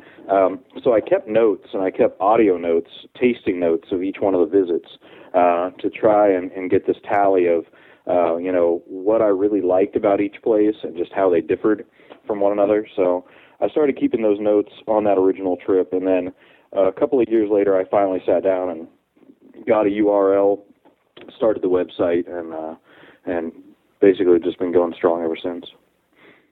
Daniel Vaughn joining us here on the show. I guess you know what I like about the write ups is the fact that you know you're not snobbing it up. The evaluations seem to be very honest, straightforward. Which uh, you know, what kind of a criteria uh, do you use when you apply? Is this something you know that you and your partners have cemented out prior to really going anywhere? So you had a, a working criteria or list to be able to evaluate. Well, yeah, the, the criteria. I mean, it's always evolving, but um, it essentially comes down to the meat and um, you know I'll throw in some information about atmosphere, side items, desserts, or whatever. But really, it, it, it boils down to to what the meat tastes like, and especially the brisket and the pork ribs. Uh, that, those are things that you find in pretty much every barbecue joint in Texas. Um, you know, you'll you'll always find sausage, but so often it's uh, commercial sausage. So uh, usually don't even evaluate that unless it's something that's made in house. Um, and then when I'm evaluating those meats, just looking for uh, you know just specific things that are positive. Um, always having moist meat is always a good thing. I mean, uh, when you've got dried out slices of brisket or, or dried out ribs, nobody likes that. Meat's tough and undercooked. The easiest way to tell that is is the fat chewy. Um, is is the fat chewy or hard, or is it uh, nice and supple and uh, easy to bite through, easy to squeeze your fingers through as well? Um, is what's the smoke flavor like? So it, has this brisket been just wrapped up and baked, or has it has it truly been smoked? What's the bark look like? You know, just how does the brisket look? Uh, does it have a nice bark? Does it have a good smoke ring on it? So all, all those things really factor in. Daniel Vaughn joining us here on the show. Full Custom Gospel Barbecue is the website, fcg-bbq.blogspot.com. Uh, Daniel, if you're looking at barbecue, obviously over time, just like anything, you know, things evolve over time, over the years. Has criteria for your evaluations changed or evolved over time, or does it have to stay the same for you to be, you know, specific and uh, consistent restaurant to restaurant? Well, it, it has evolved a bit, just because when I started, I was I was uh, uh, putting everything up against the best in Texas and how it rated against the absolute best. And then after a while, I ate just so much bad barbecue that I I had a better understanding that even mediocre barbecue should get some sort of notice for at least not being bad. Um, so I, I've started to. Uh, I wouldn't say uh, that my ranking system has gotten a little more lax, but um, essentially I've started to recognize where people are doing something positive, and also um, realizing that you know when these when the pitmaster is is able to do one thing positive and do one thing really well, that that is also worth something. Um, because it can make that restaurant a destination for that one cut or that you know that one link of sausage or whatever it might be. Do you have a certain amount of reviews that you're looking to do in a week or a month? Are there goals that you're setting up for yourself to, you know, get some of that brisket sausage and uh, pork ribs down your gullet? Yeah, I usually do. Uh, I, I set it up Monday to come out Monday, Wednesday, Friday. So I'm usually doing three reviews a week. Um, the the um, the trips that I take really put put the barbecue uh, eating in bunches. So I'll go out on a weekend and, and maybe go to 15 places or so. So I mean that that stretch will last me will get me reviews for a couple of weeks anyway, or for three weeks. Um, but uh, at this point in my traveling, it's it's gotten a little more, uh, let's just say, on the ridiculous side. So uh, since let's see, since the beginning of this year, I've been to almost a hundred barbecue joints um, because I'm on these massive road trips uh, all over Texas, trying to really decipher all the regional intricacies of the bar of Texas barbecue uh, for doing the book research. So uh, I've already gone through a, a big road trip through the Hill Country uh, for five days. Went through East Texas for six days, South Texas seven days, and then actually tomorrow I'll be heading out uh, for El Paso for a six-day trip uh, for West Texas barbecue. And when I tell people that, I, I usually get a well, you're not going to find anything out there, but uh, that, that's also part of what drives me is uh, the the going to eat at places that everyone has reviewed and said are great, and being able to enjoy that barbecue is, is fun. Uh, it's it's enjoyable. It's it's satisfying. But there's nothing as satisfying as going somewhere that nobody expects to find good barbecue and finding a hidden gem, and being able to tell the world about it. Uh, that's that's really one of the biggest highs for me. So I, I mean, if there's barbecue on the sign, I will walk in and, and at least give it a shot. You said you've done a hundred places already this year. I don't even think we're like seventy days in yet. Yeah, uh, that cholesterol medicine's working overtime. Uh, Are there that? I mean, pardon my ignorance here. I know Texas is a very big state and barbecue is well known. I mean, are there that many restaurants that you can go through? I mean, 15 in a week seems like, or, or in a weekend seems like a lot to me, let alone 100 in not as many days. Well, um, In the DFW area, Dallas Fort Worth, which, is where I live, uh, there are uh, I think 180 barbecue joints in business right now within Dallas and Fort Worth. So I mean, if you expand that over across the state, um, certainly it's not all as concentrated as it is here in Dallas and Fort Worth, but uh, uh, I would say there's at least 1,500 barbecue joints out there that are operating. So um, a hundred and uh, when you're traveling, like my last road trip through South Texas was 2,200 miles. So uh, I think I hit 30 some barbecue joints in that Wow. trip. So 2,200 miles, 30 barbecue joints. It's really not. Uh, it's really not that earth shattering. Uh, just if you're covering that much ground. So you're putting in all this time and effort on reviews, and then I, I don't know exactly how it goes down. You'll be able to help me through with this, but let me just ask the question.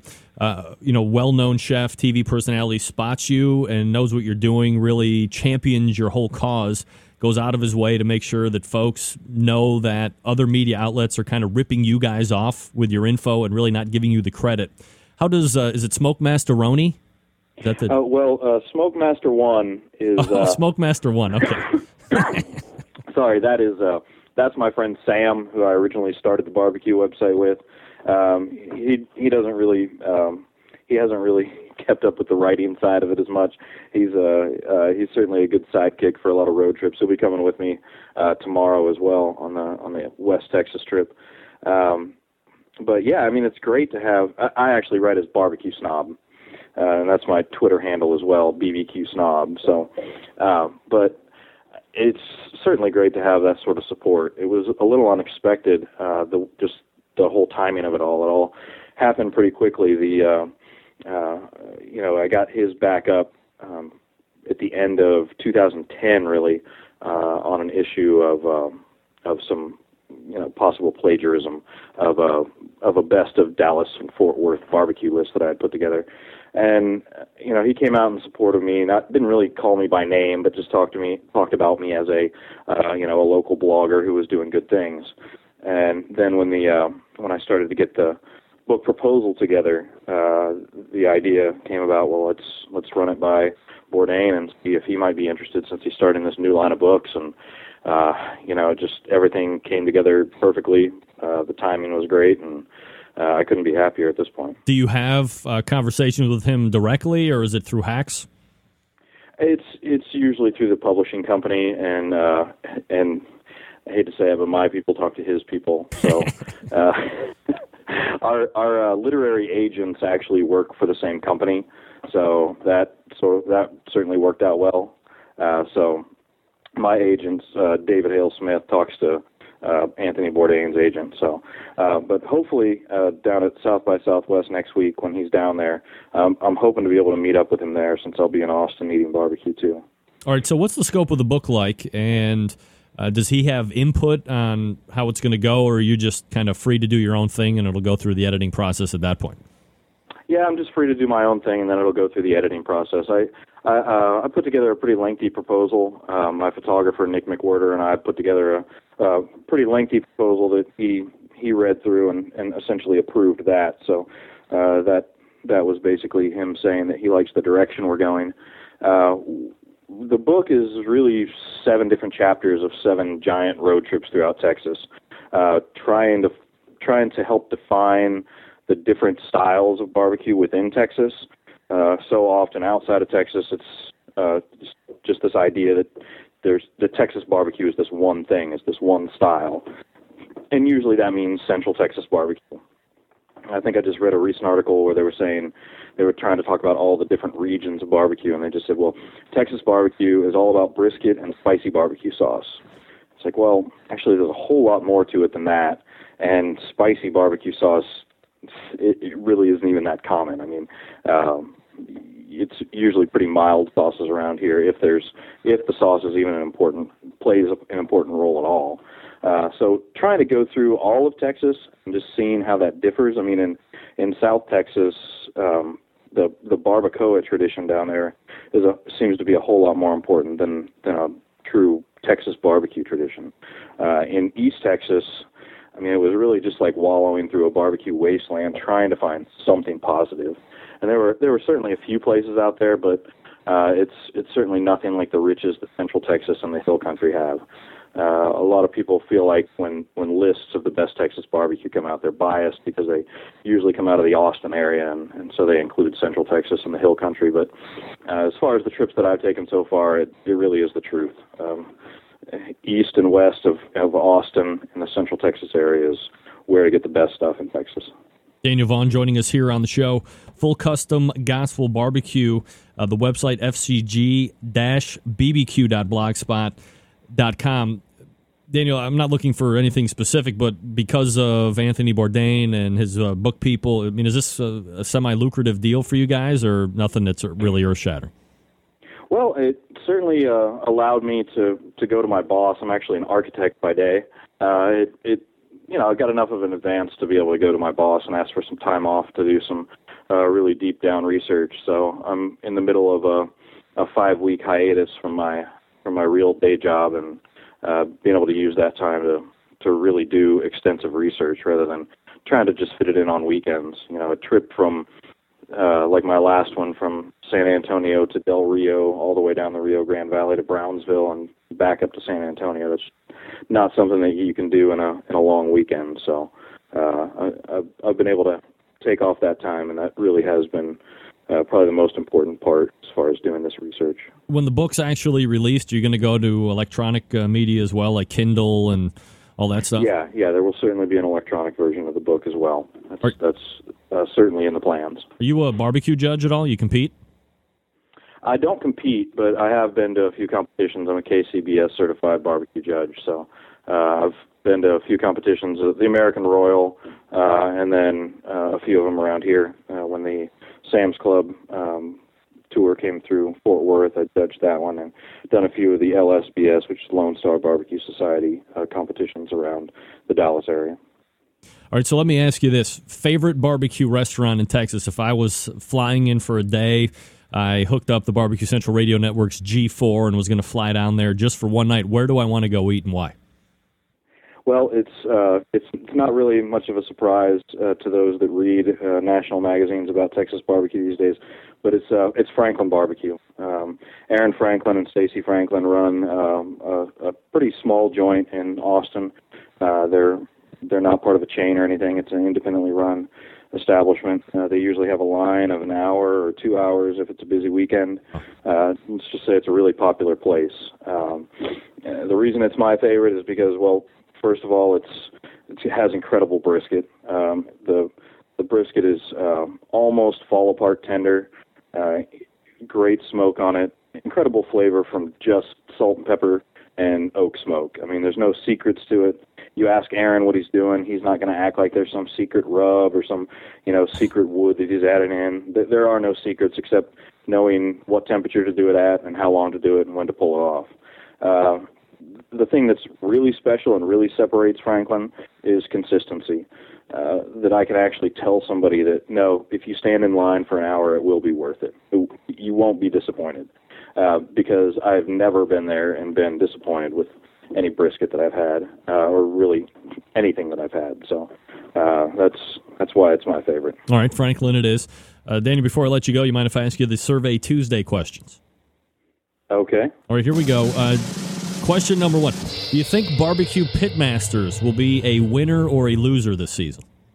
Well, as long as they don't kick people off for coleslaw and sides, uh, I think it'll be a winner. All right, I agree. Uh, question number two The best barbecue accessory to have is. Uh, a uh, I would say a charcoal chimney. All right, I love charcoal chimney. No lighter fluid here. Uh, question oh number three favorite favorite barbecue book. Uh, I would have to say Legends of Texas Barbecue by Robb Walsh. All right.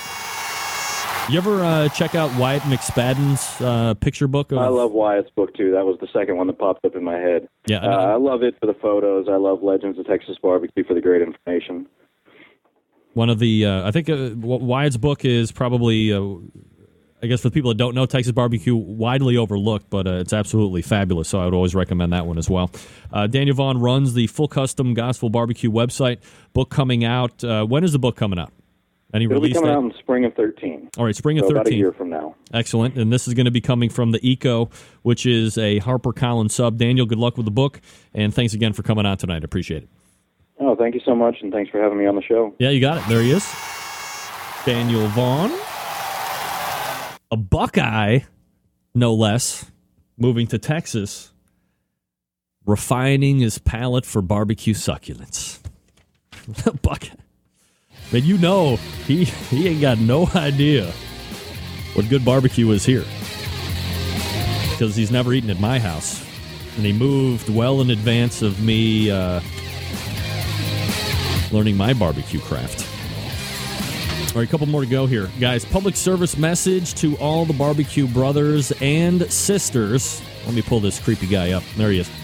Uh, Stephen DeFranco from Stephen DeFranco Jewelers, who is also a barbecue junkie just like you and me. You know, being married to a barbecue maniac can be trying. Think about all the nonsense a barbecue wife or girlfriend has to put up with. Here's just a few examples of why buying her an anniversary ring from Stephen DeFranco Jewelers might be the best idea ever. Number one, you are probably always making a huge mess in the kitchen and you don't clean up, do you? Of course you don't. This includes dirty barbecue utensils in the sink and the dishwasher. All you think about is barbecue, books, TV shows, websites. You leave sticky barbecue sauce on the cabinet doors and the silverware drawers, on the kitchen table, on the chairs, on the car, on the freaking dog. To you, your clothes smell great when they're covered with barbecue smoke. To your significant other, your clothes stink. Exactly how many years does she have to put up with this? You're always filling the refrigerator with the meat that you want to cook. The shelves are full of jars of barbecue sauce, some open, some half opened and used. And of course, that spice cabinet full of jars of rubs and spices. Some you don't even remember the last time you even used it or when you bought it. When was the last time you bought her a new piece of jewelry? Call Steve at Stephen DeFranco Jewelers. He can help. Heck, he's had to get out of uh, trouble himself with his own wife because he is a barbecue junkie. Now, whether you participate in competition barbecue or just for fun, taking care of your wife by showing her how much you love her with a beautiful diamond anniversary ring from Stephen DeFranco Jewelers is just the ticket for her allowing you to continue to mess up the kitchen with your barbecue insanity. You're probably thinking that treating her to a new anniversary ring will break the bank and ruin the plans for that new Jambo pit. Well, no, the diamond anniversary rings at Stephen DeFranco Jewelers started under 500 bucks. And not only does Steve stock great quality, but if you go to StephenDeFranco.com's website, you can see lots of great styles and really great prices. And here's the deal. You go to StephenDeFranco.com, you pick out a new diamond anniversary ring, then you call Steve directly. 440 943 2700. That's 440 943 2700. You tell him you're a barbecue brother or sister. He'll give you an additional $50 off the already discounted price to help you pay for taking your wonderful wife out to a non barbecue dinner. That's right. Ladies, buy yourself a ring. It's great. Always, always ask for Steve. And again, it's 440 943 2700. We're coming back with barbecue catering advice from Killer Hogs, Malcolm Reed next. Stand by.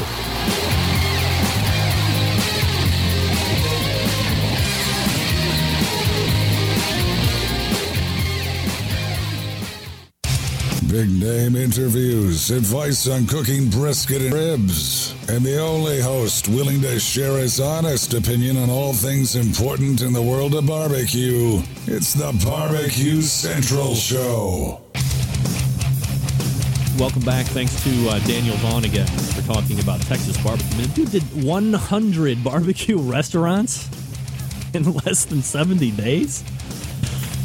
Watch out, heart attack. It's coming. I got one word. That's right. All right. Uh, as I mentioned in the top of the show, I get a uh, almost weekly, sometimes two, sometimes one every other week uh, email from a guy named Malcolm Reed. You can find him at How to BBQ Right. That's his blog, and he wrote, wrote one recently about catering barbecue. So we race over to the hotline and join friend of the show, Malcolm Reed from Killer Hogs. Malcolm, how are you, buddy?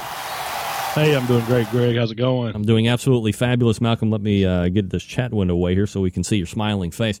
Um, wanted to have you back on tonight because you know it never fails. I'm planning out shows and I'm looking for great content to kind of keep the show fresh. And it seems like that inbox always dings uh, with something from you that seems to really fit uh, the, either the show theme or is just something that I've always wanted to talk about and that I don't necessarily have uh, the wherewithal and the expertise uh, to choose from. That's why I always like to lean on you.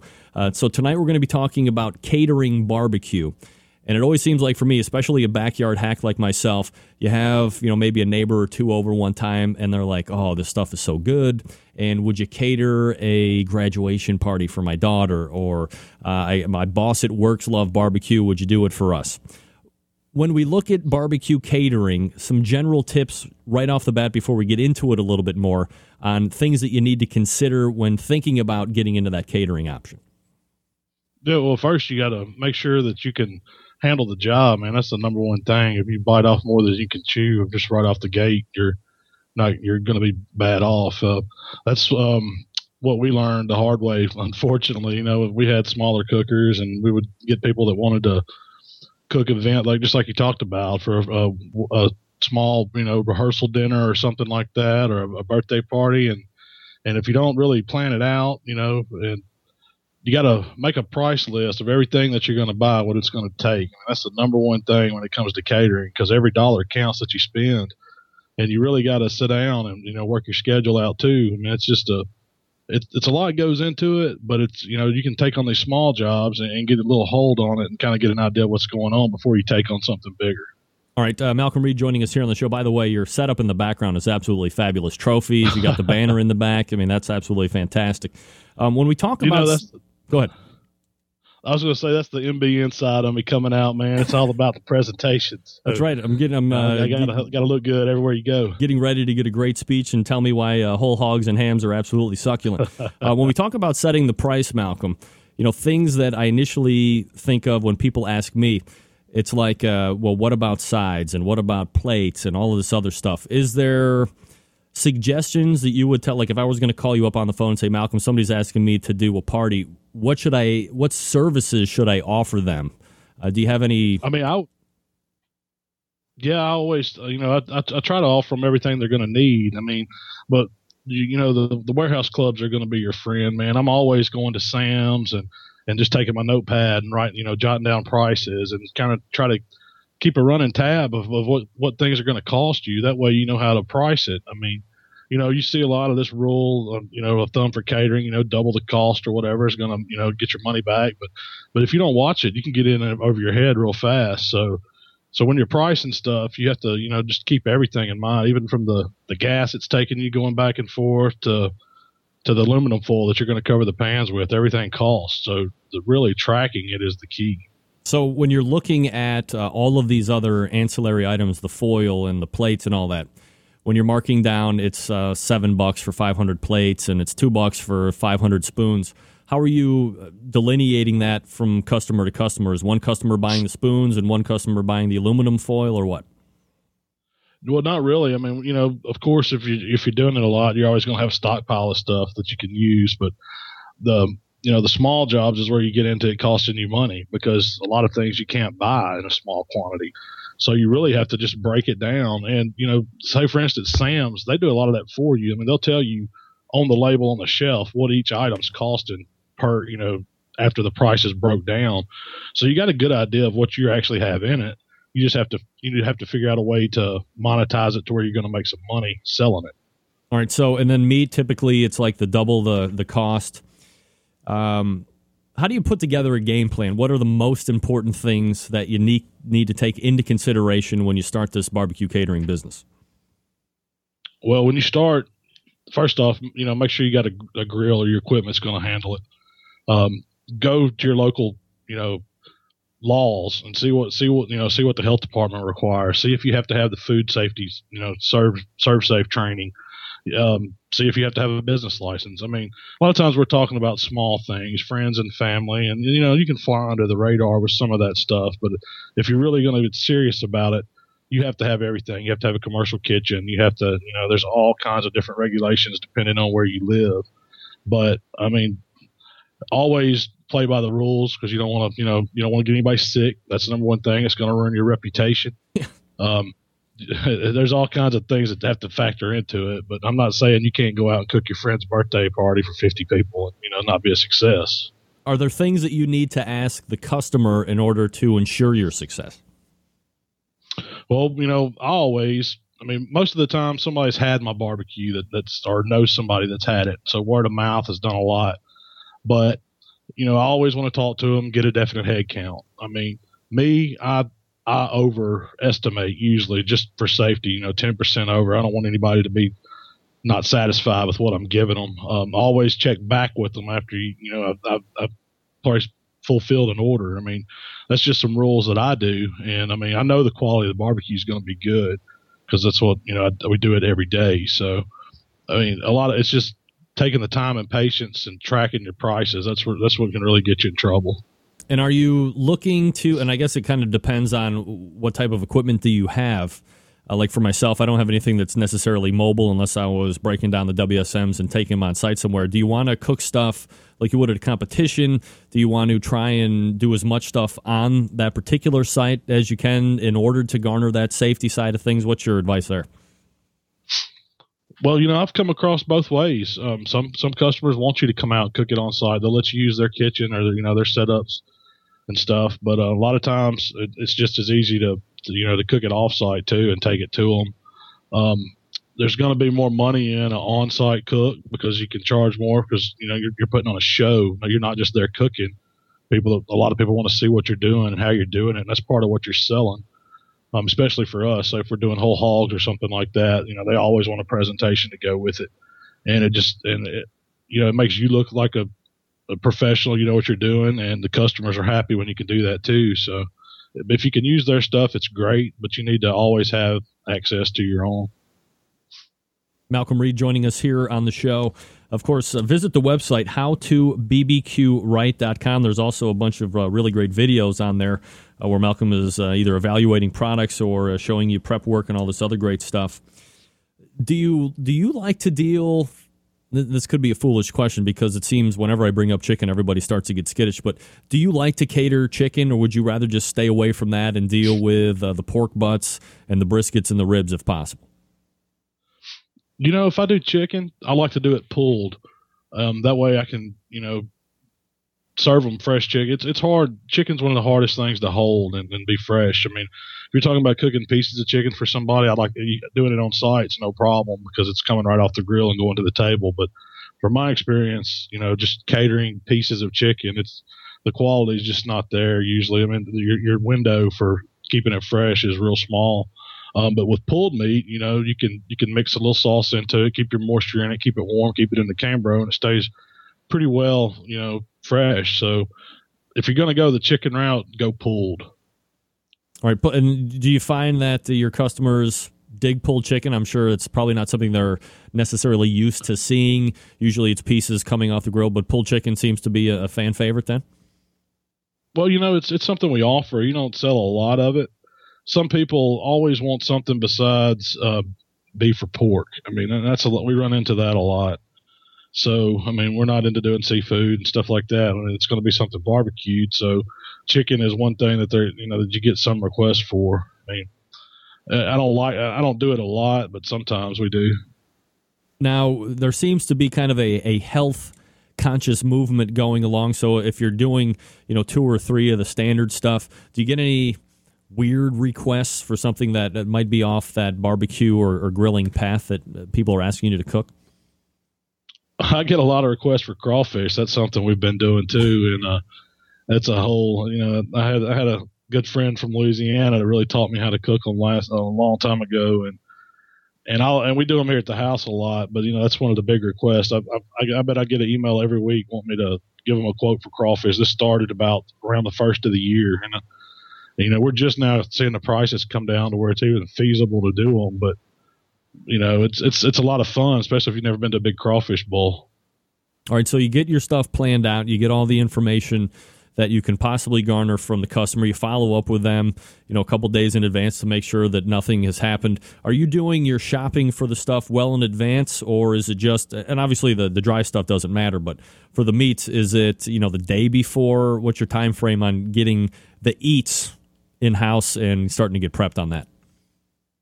Well, I'm I'm fortunate enough to have an account with U.S. Foods, so I can get fresh meat daily, so it's not a problem. Um, I, I, don't like to hold it as long as I can, just because you run into problems with having refrigeration space for that much meat. So usually, I'm going to set it up to where my truck comes either that morning I'm going to cook it, or either I can go pick it up at the wheel call. So it works out really great. But I mean, when I, when I, when we were smaller and you know, getting meat from Sam's or Costco, you know, I would I would usually go a day or so ahead of time and try to keep everything in the refrigerator as much as possible, or or giant coolers with a lot of ice on it. But you know that the meat you really you really want it fresh as possible to start. Malcolm Reed joining us here on the show. We're talking barbecue catering. You know, Malcolm, part of this is going to come down to a sales process as well. You got people calling in; they're obviously going to want a price. And I think it's human nature for a lot of people to think as they're telling somebody, what are they thinking about the price? Am I going to quote them too high? Am I going to quote them? Well, you're thinking, am I quoting them too high? They're going to tell me no. And then if they say yes, you're thinking, did I quote them too low? And am I going to lose my ass on this? So, I mean, you have to be firm and direct, and you have to feel comfortable as a business person to use that dirty P word called profit. Oh, you're absolutely right, man when we first started, I mean, you're dealing with a lot of your friends or family or somebody like that, and everybody's wanting to deal. But you got to understand that it's you know you can lose at this game real easy. So what I say is don't sell yourself short. The first time that you sell something to somebody at a, at a lower price, they're going to want that price every time. They're never going to let you raise the price on them. So if you lose some customers because your prices are too high, you know that's fine. That's going to happen, and it happens to me every day too. I mean, I, I, I bet I quote, you know, for every 10 quotes, I might get a sale, but that's, you know, that's no problem. I know the ones I'm selling to really like the barbecue and are wanting a quality product. To me, that means more than, than being the cheapest guy out there. Now, you've talked about the pit, making sure that you have the right equipment to be able to handle the jobs that you might be quoting. Are there any other really key pieces of equipment for catering that you should have? Well, you got to have some some way to hold the meat fresh, especially if you're transporting it when it's cooked. I mean, you, so you're talking about your Cambros or your Carlisle, you know, food carriers. They're just basic catering food carriers. You don't have to have the ones that necessarily plug up and have heaters and all that built into them because your meat's going to stay fresh for four to five hours in, in an insulated carrier. But um, I mean, just your basic barbecue stuff that a lot that we use at contest tables and you know, coolers for keeping the stuff cold when you got it, and you know, your food service pans and stuff like that. It's that's that's all the important pieces of equipment. I mean, every, the other thing is just your smoker. I mean, that's that's pretty much all you need. All right, let me ask you this, Malcolm. I'm going to put you on the spot here and see your uh, catering expertise. Let's say we have a 125 person event that's going to be outside, obviously uh, offsite cooking, three meats. Uh, do you do veggies like potatoes and yeah, stuff like do. that? Uh, we two sides. well, we- all right, two we do all veggies, uh, two veggies, a salad, and drinks and dessert. Uh, is that you know what? Do, what do you think we're looking at here? per person for three meats. I would say about you're going to be about between thirteen and fifteen dollars a head, depending on what the meats are. That's not including ribs. Because ribs are going to be more expensive then. Right, right. Ribs are always always more expensive. That's what pushes it up. I mean, And then if you're at talking uh, ribs, you know, if you get talking ribs, brisket, and pulled pork, you're going to be up around twenty two. You know, somewhere like that a head. and then meat, uh, or I'm sorry, the veggies and the salad and the drinks. That's all going to be uh, additional on top of that. Well, that that would be figured in. I would, you know, the sides. Most sides I'm running, you know, less than a dollar a head person, and that's the way I figure it. You know, when you go break the cost down, and say beans or slaw or potato salad or something like that, you're thirty or forty cents your cost, but then you know you turn around and sell it to them for a dollar, dollar fifty, something like that. Is, is in, in my area, that's generally what it runs. But and it, you know, when you're talking to 125 people, you can cut the price down a little bit because you're selling a bigger volume and and that's what a lot of people don't understand. You know, a small say if you called up and you and you had 20 to 25 people you wanted to feed, well, your price is going to be a lot higher because it's costing me more to cook a smaller load than it is that big load because I see the profit that I'm making off the big one. Malcolm Reed joining us here on the show. Uh, we're talking barbecue catering. Malcolm, before I turn you loose here, do you want to take the Survey Tuesday questions? Sure, man. All right, here we go. Survey Tuesday questions. Question number one Do you think Barbecue Pitmasters will be a winner or a loser this season? I think it'll be a loser. They're going to mix in, you know, the, the original format with maybe a little bit of their challenge style format. So I, I think it'll uh, be a lot better. All right. Uh, the best barbecue accessory to have is. Oh, Thermapen. All right. You got to have it. A lot of Thermapens tonight. A favorite barbecue book? Uh, Mike and Amy Mills' book, Peace, Love, and Barbecue. That's, that's probably my favorite. That's the first time I've heard that tonight. I'm so typically that's one of the first uh, one or two out of people's mouths when we're talking about books. Uh, we are talking with Malcolm Reed. You can find him uh, mastering the pit with Killer Hogs competition cooking team, which is killerhogs.com, and also visit his uh, barbecue blog, how to bbq. Malcolm, always appreciate the tips, and especially on the catering thing tonight. I know I've learned a lot. Uh, so we'll look for you again soon. Appreciate it. Oh, yeah, Greg. No problem, man. I appreciate you having me. Have Yeah, a good night. You got it. There he is. Malcolm Reed from Killer Hogs and howtobbqright.com. Went over there a little bit, but well worth it. Lots of good information there for the uh, person that is looking to potentially get into that catering realm. Who isn't?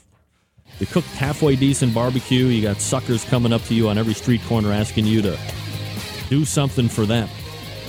That happens everywhere. Gang, as many of you know, I have gotten my grimy mitts on a pellet cooker. That's right, a absolute beauty of a pellet cooker. We know it as the Grilla. Let me get Steve out of here. Where'd it go? There we go. And that's why I want to talk to you quickly about Barbecuer's Delight. They are widely considered to be the pellet resource for pellet fired cookers. That's right, whether on the competition trail or in your backyard, folks choose Barbecuer's Delight wood pellets more than any other brand for their superior quality and flavor. And you should give them a try as well. You can find them at bbqrsdelight.com. Now, maybe you don't have a pellet cooker, no problem. You can still take advantage of the pellet revolution on your gas or charcoal grill or smoker by grabbing the cast iron pot option. By your Buy yourself a nice sampler pack of pellets, load one third cup into the pot, and then place it into your cooker or grill. And let that sweet, succulent smoke take care of the rest.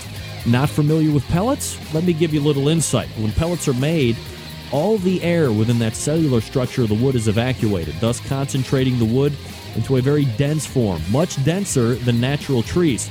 As compared to the other wood flavor enhancers, pellet will yield a more intense smoke more quickly, which seals the food locking in natural moisture and adding smoke flavor exactly when it is needed. And since pellets have been processed from sawdust by pressure, which generates heat, any contaminants present in the wood are eliminated. This process produces a sterile smoking wood product of consistent quality, and pellets are easy to use since you don't have to soak in water prior to use. It's easy to blend wood flavors and produce consistent results each and every time with the use of Barbecuer's Delight wood pellets. And here's something to remember when you're buying these Barbecuers Delight pellets. The one pound bags that you're going to use for those steel pots, it's 100% flavor wood. But if you have a pellet cooker, it's a little different. Candy and the folks at Barbecuers Delight have determined that a blend of two thirds oak and one third flavor wood is the way to go to ensure great smoke flavor and consistent BTU temperatures. Do yourself a favor and grab some Barbecuers Delight wood pellets right now. Visit them at bbqrsdelight.com. Check out all of the flavors that they have and stop fussing with the sticks and the chunks. Barbecuers Delight, the choice of competition cooks and backyard warriors alike.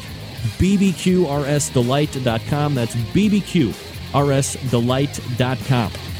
Let's wrap this bad bitch up. I'll be back in 10.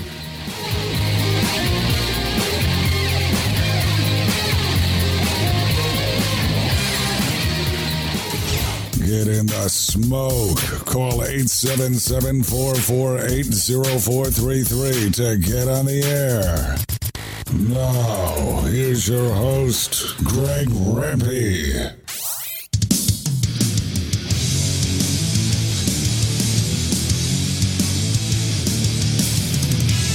Right, we are back. Uh, three years hollow, newest single, Chemical Ride. Told you it was going to be a bumper on the show. Survey Tuesday questions. You got about a minute or so to get in. 877 448 0433. Greg at the BBQCentralShow.com. Thanks again to Malcolm Reed for breaking down some catering for us. That's something that I'm never going to be able to answer. Questions on catering. I am a sales guy during the day. So I'm going to make sure that I maximize my profit no matter what. I'm not going to take into consideration friends or family. I start at three times and then I'm going up from there.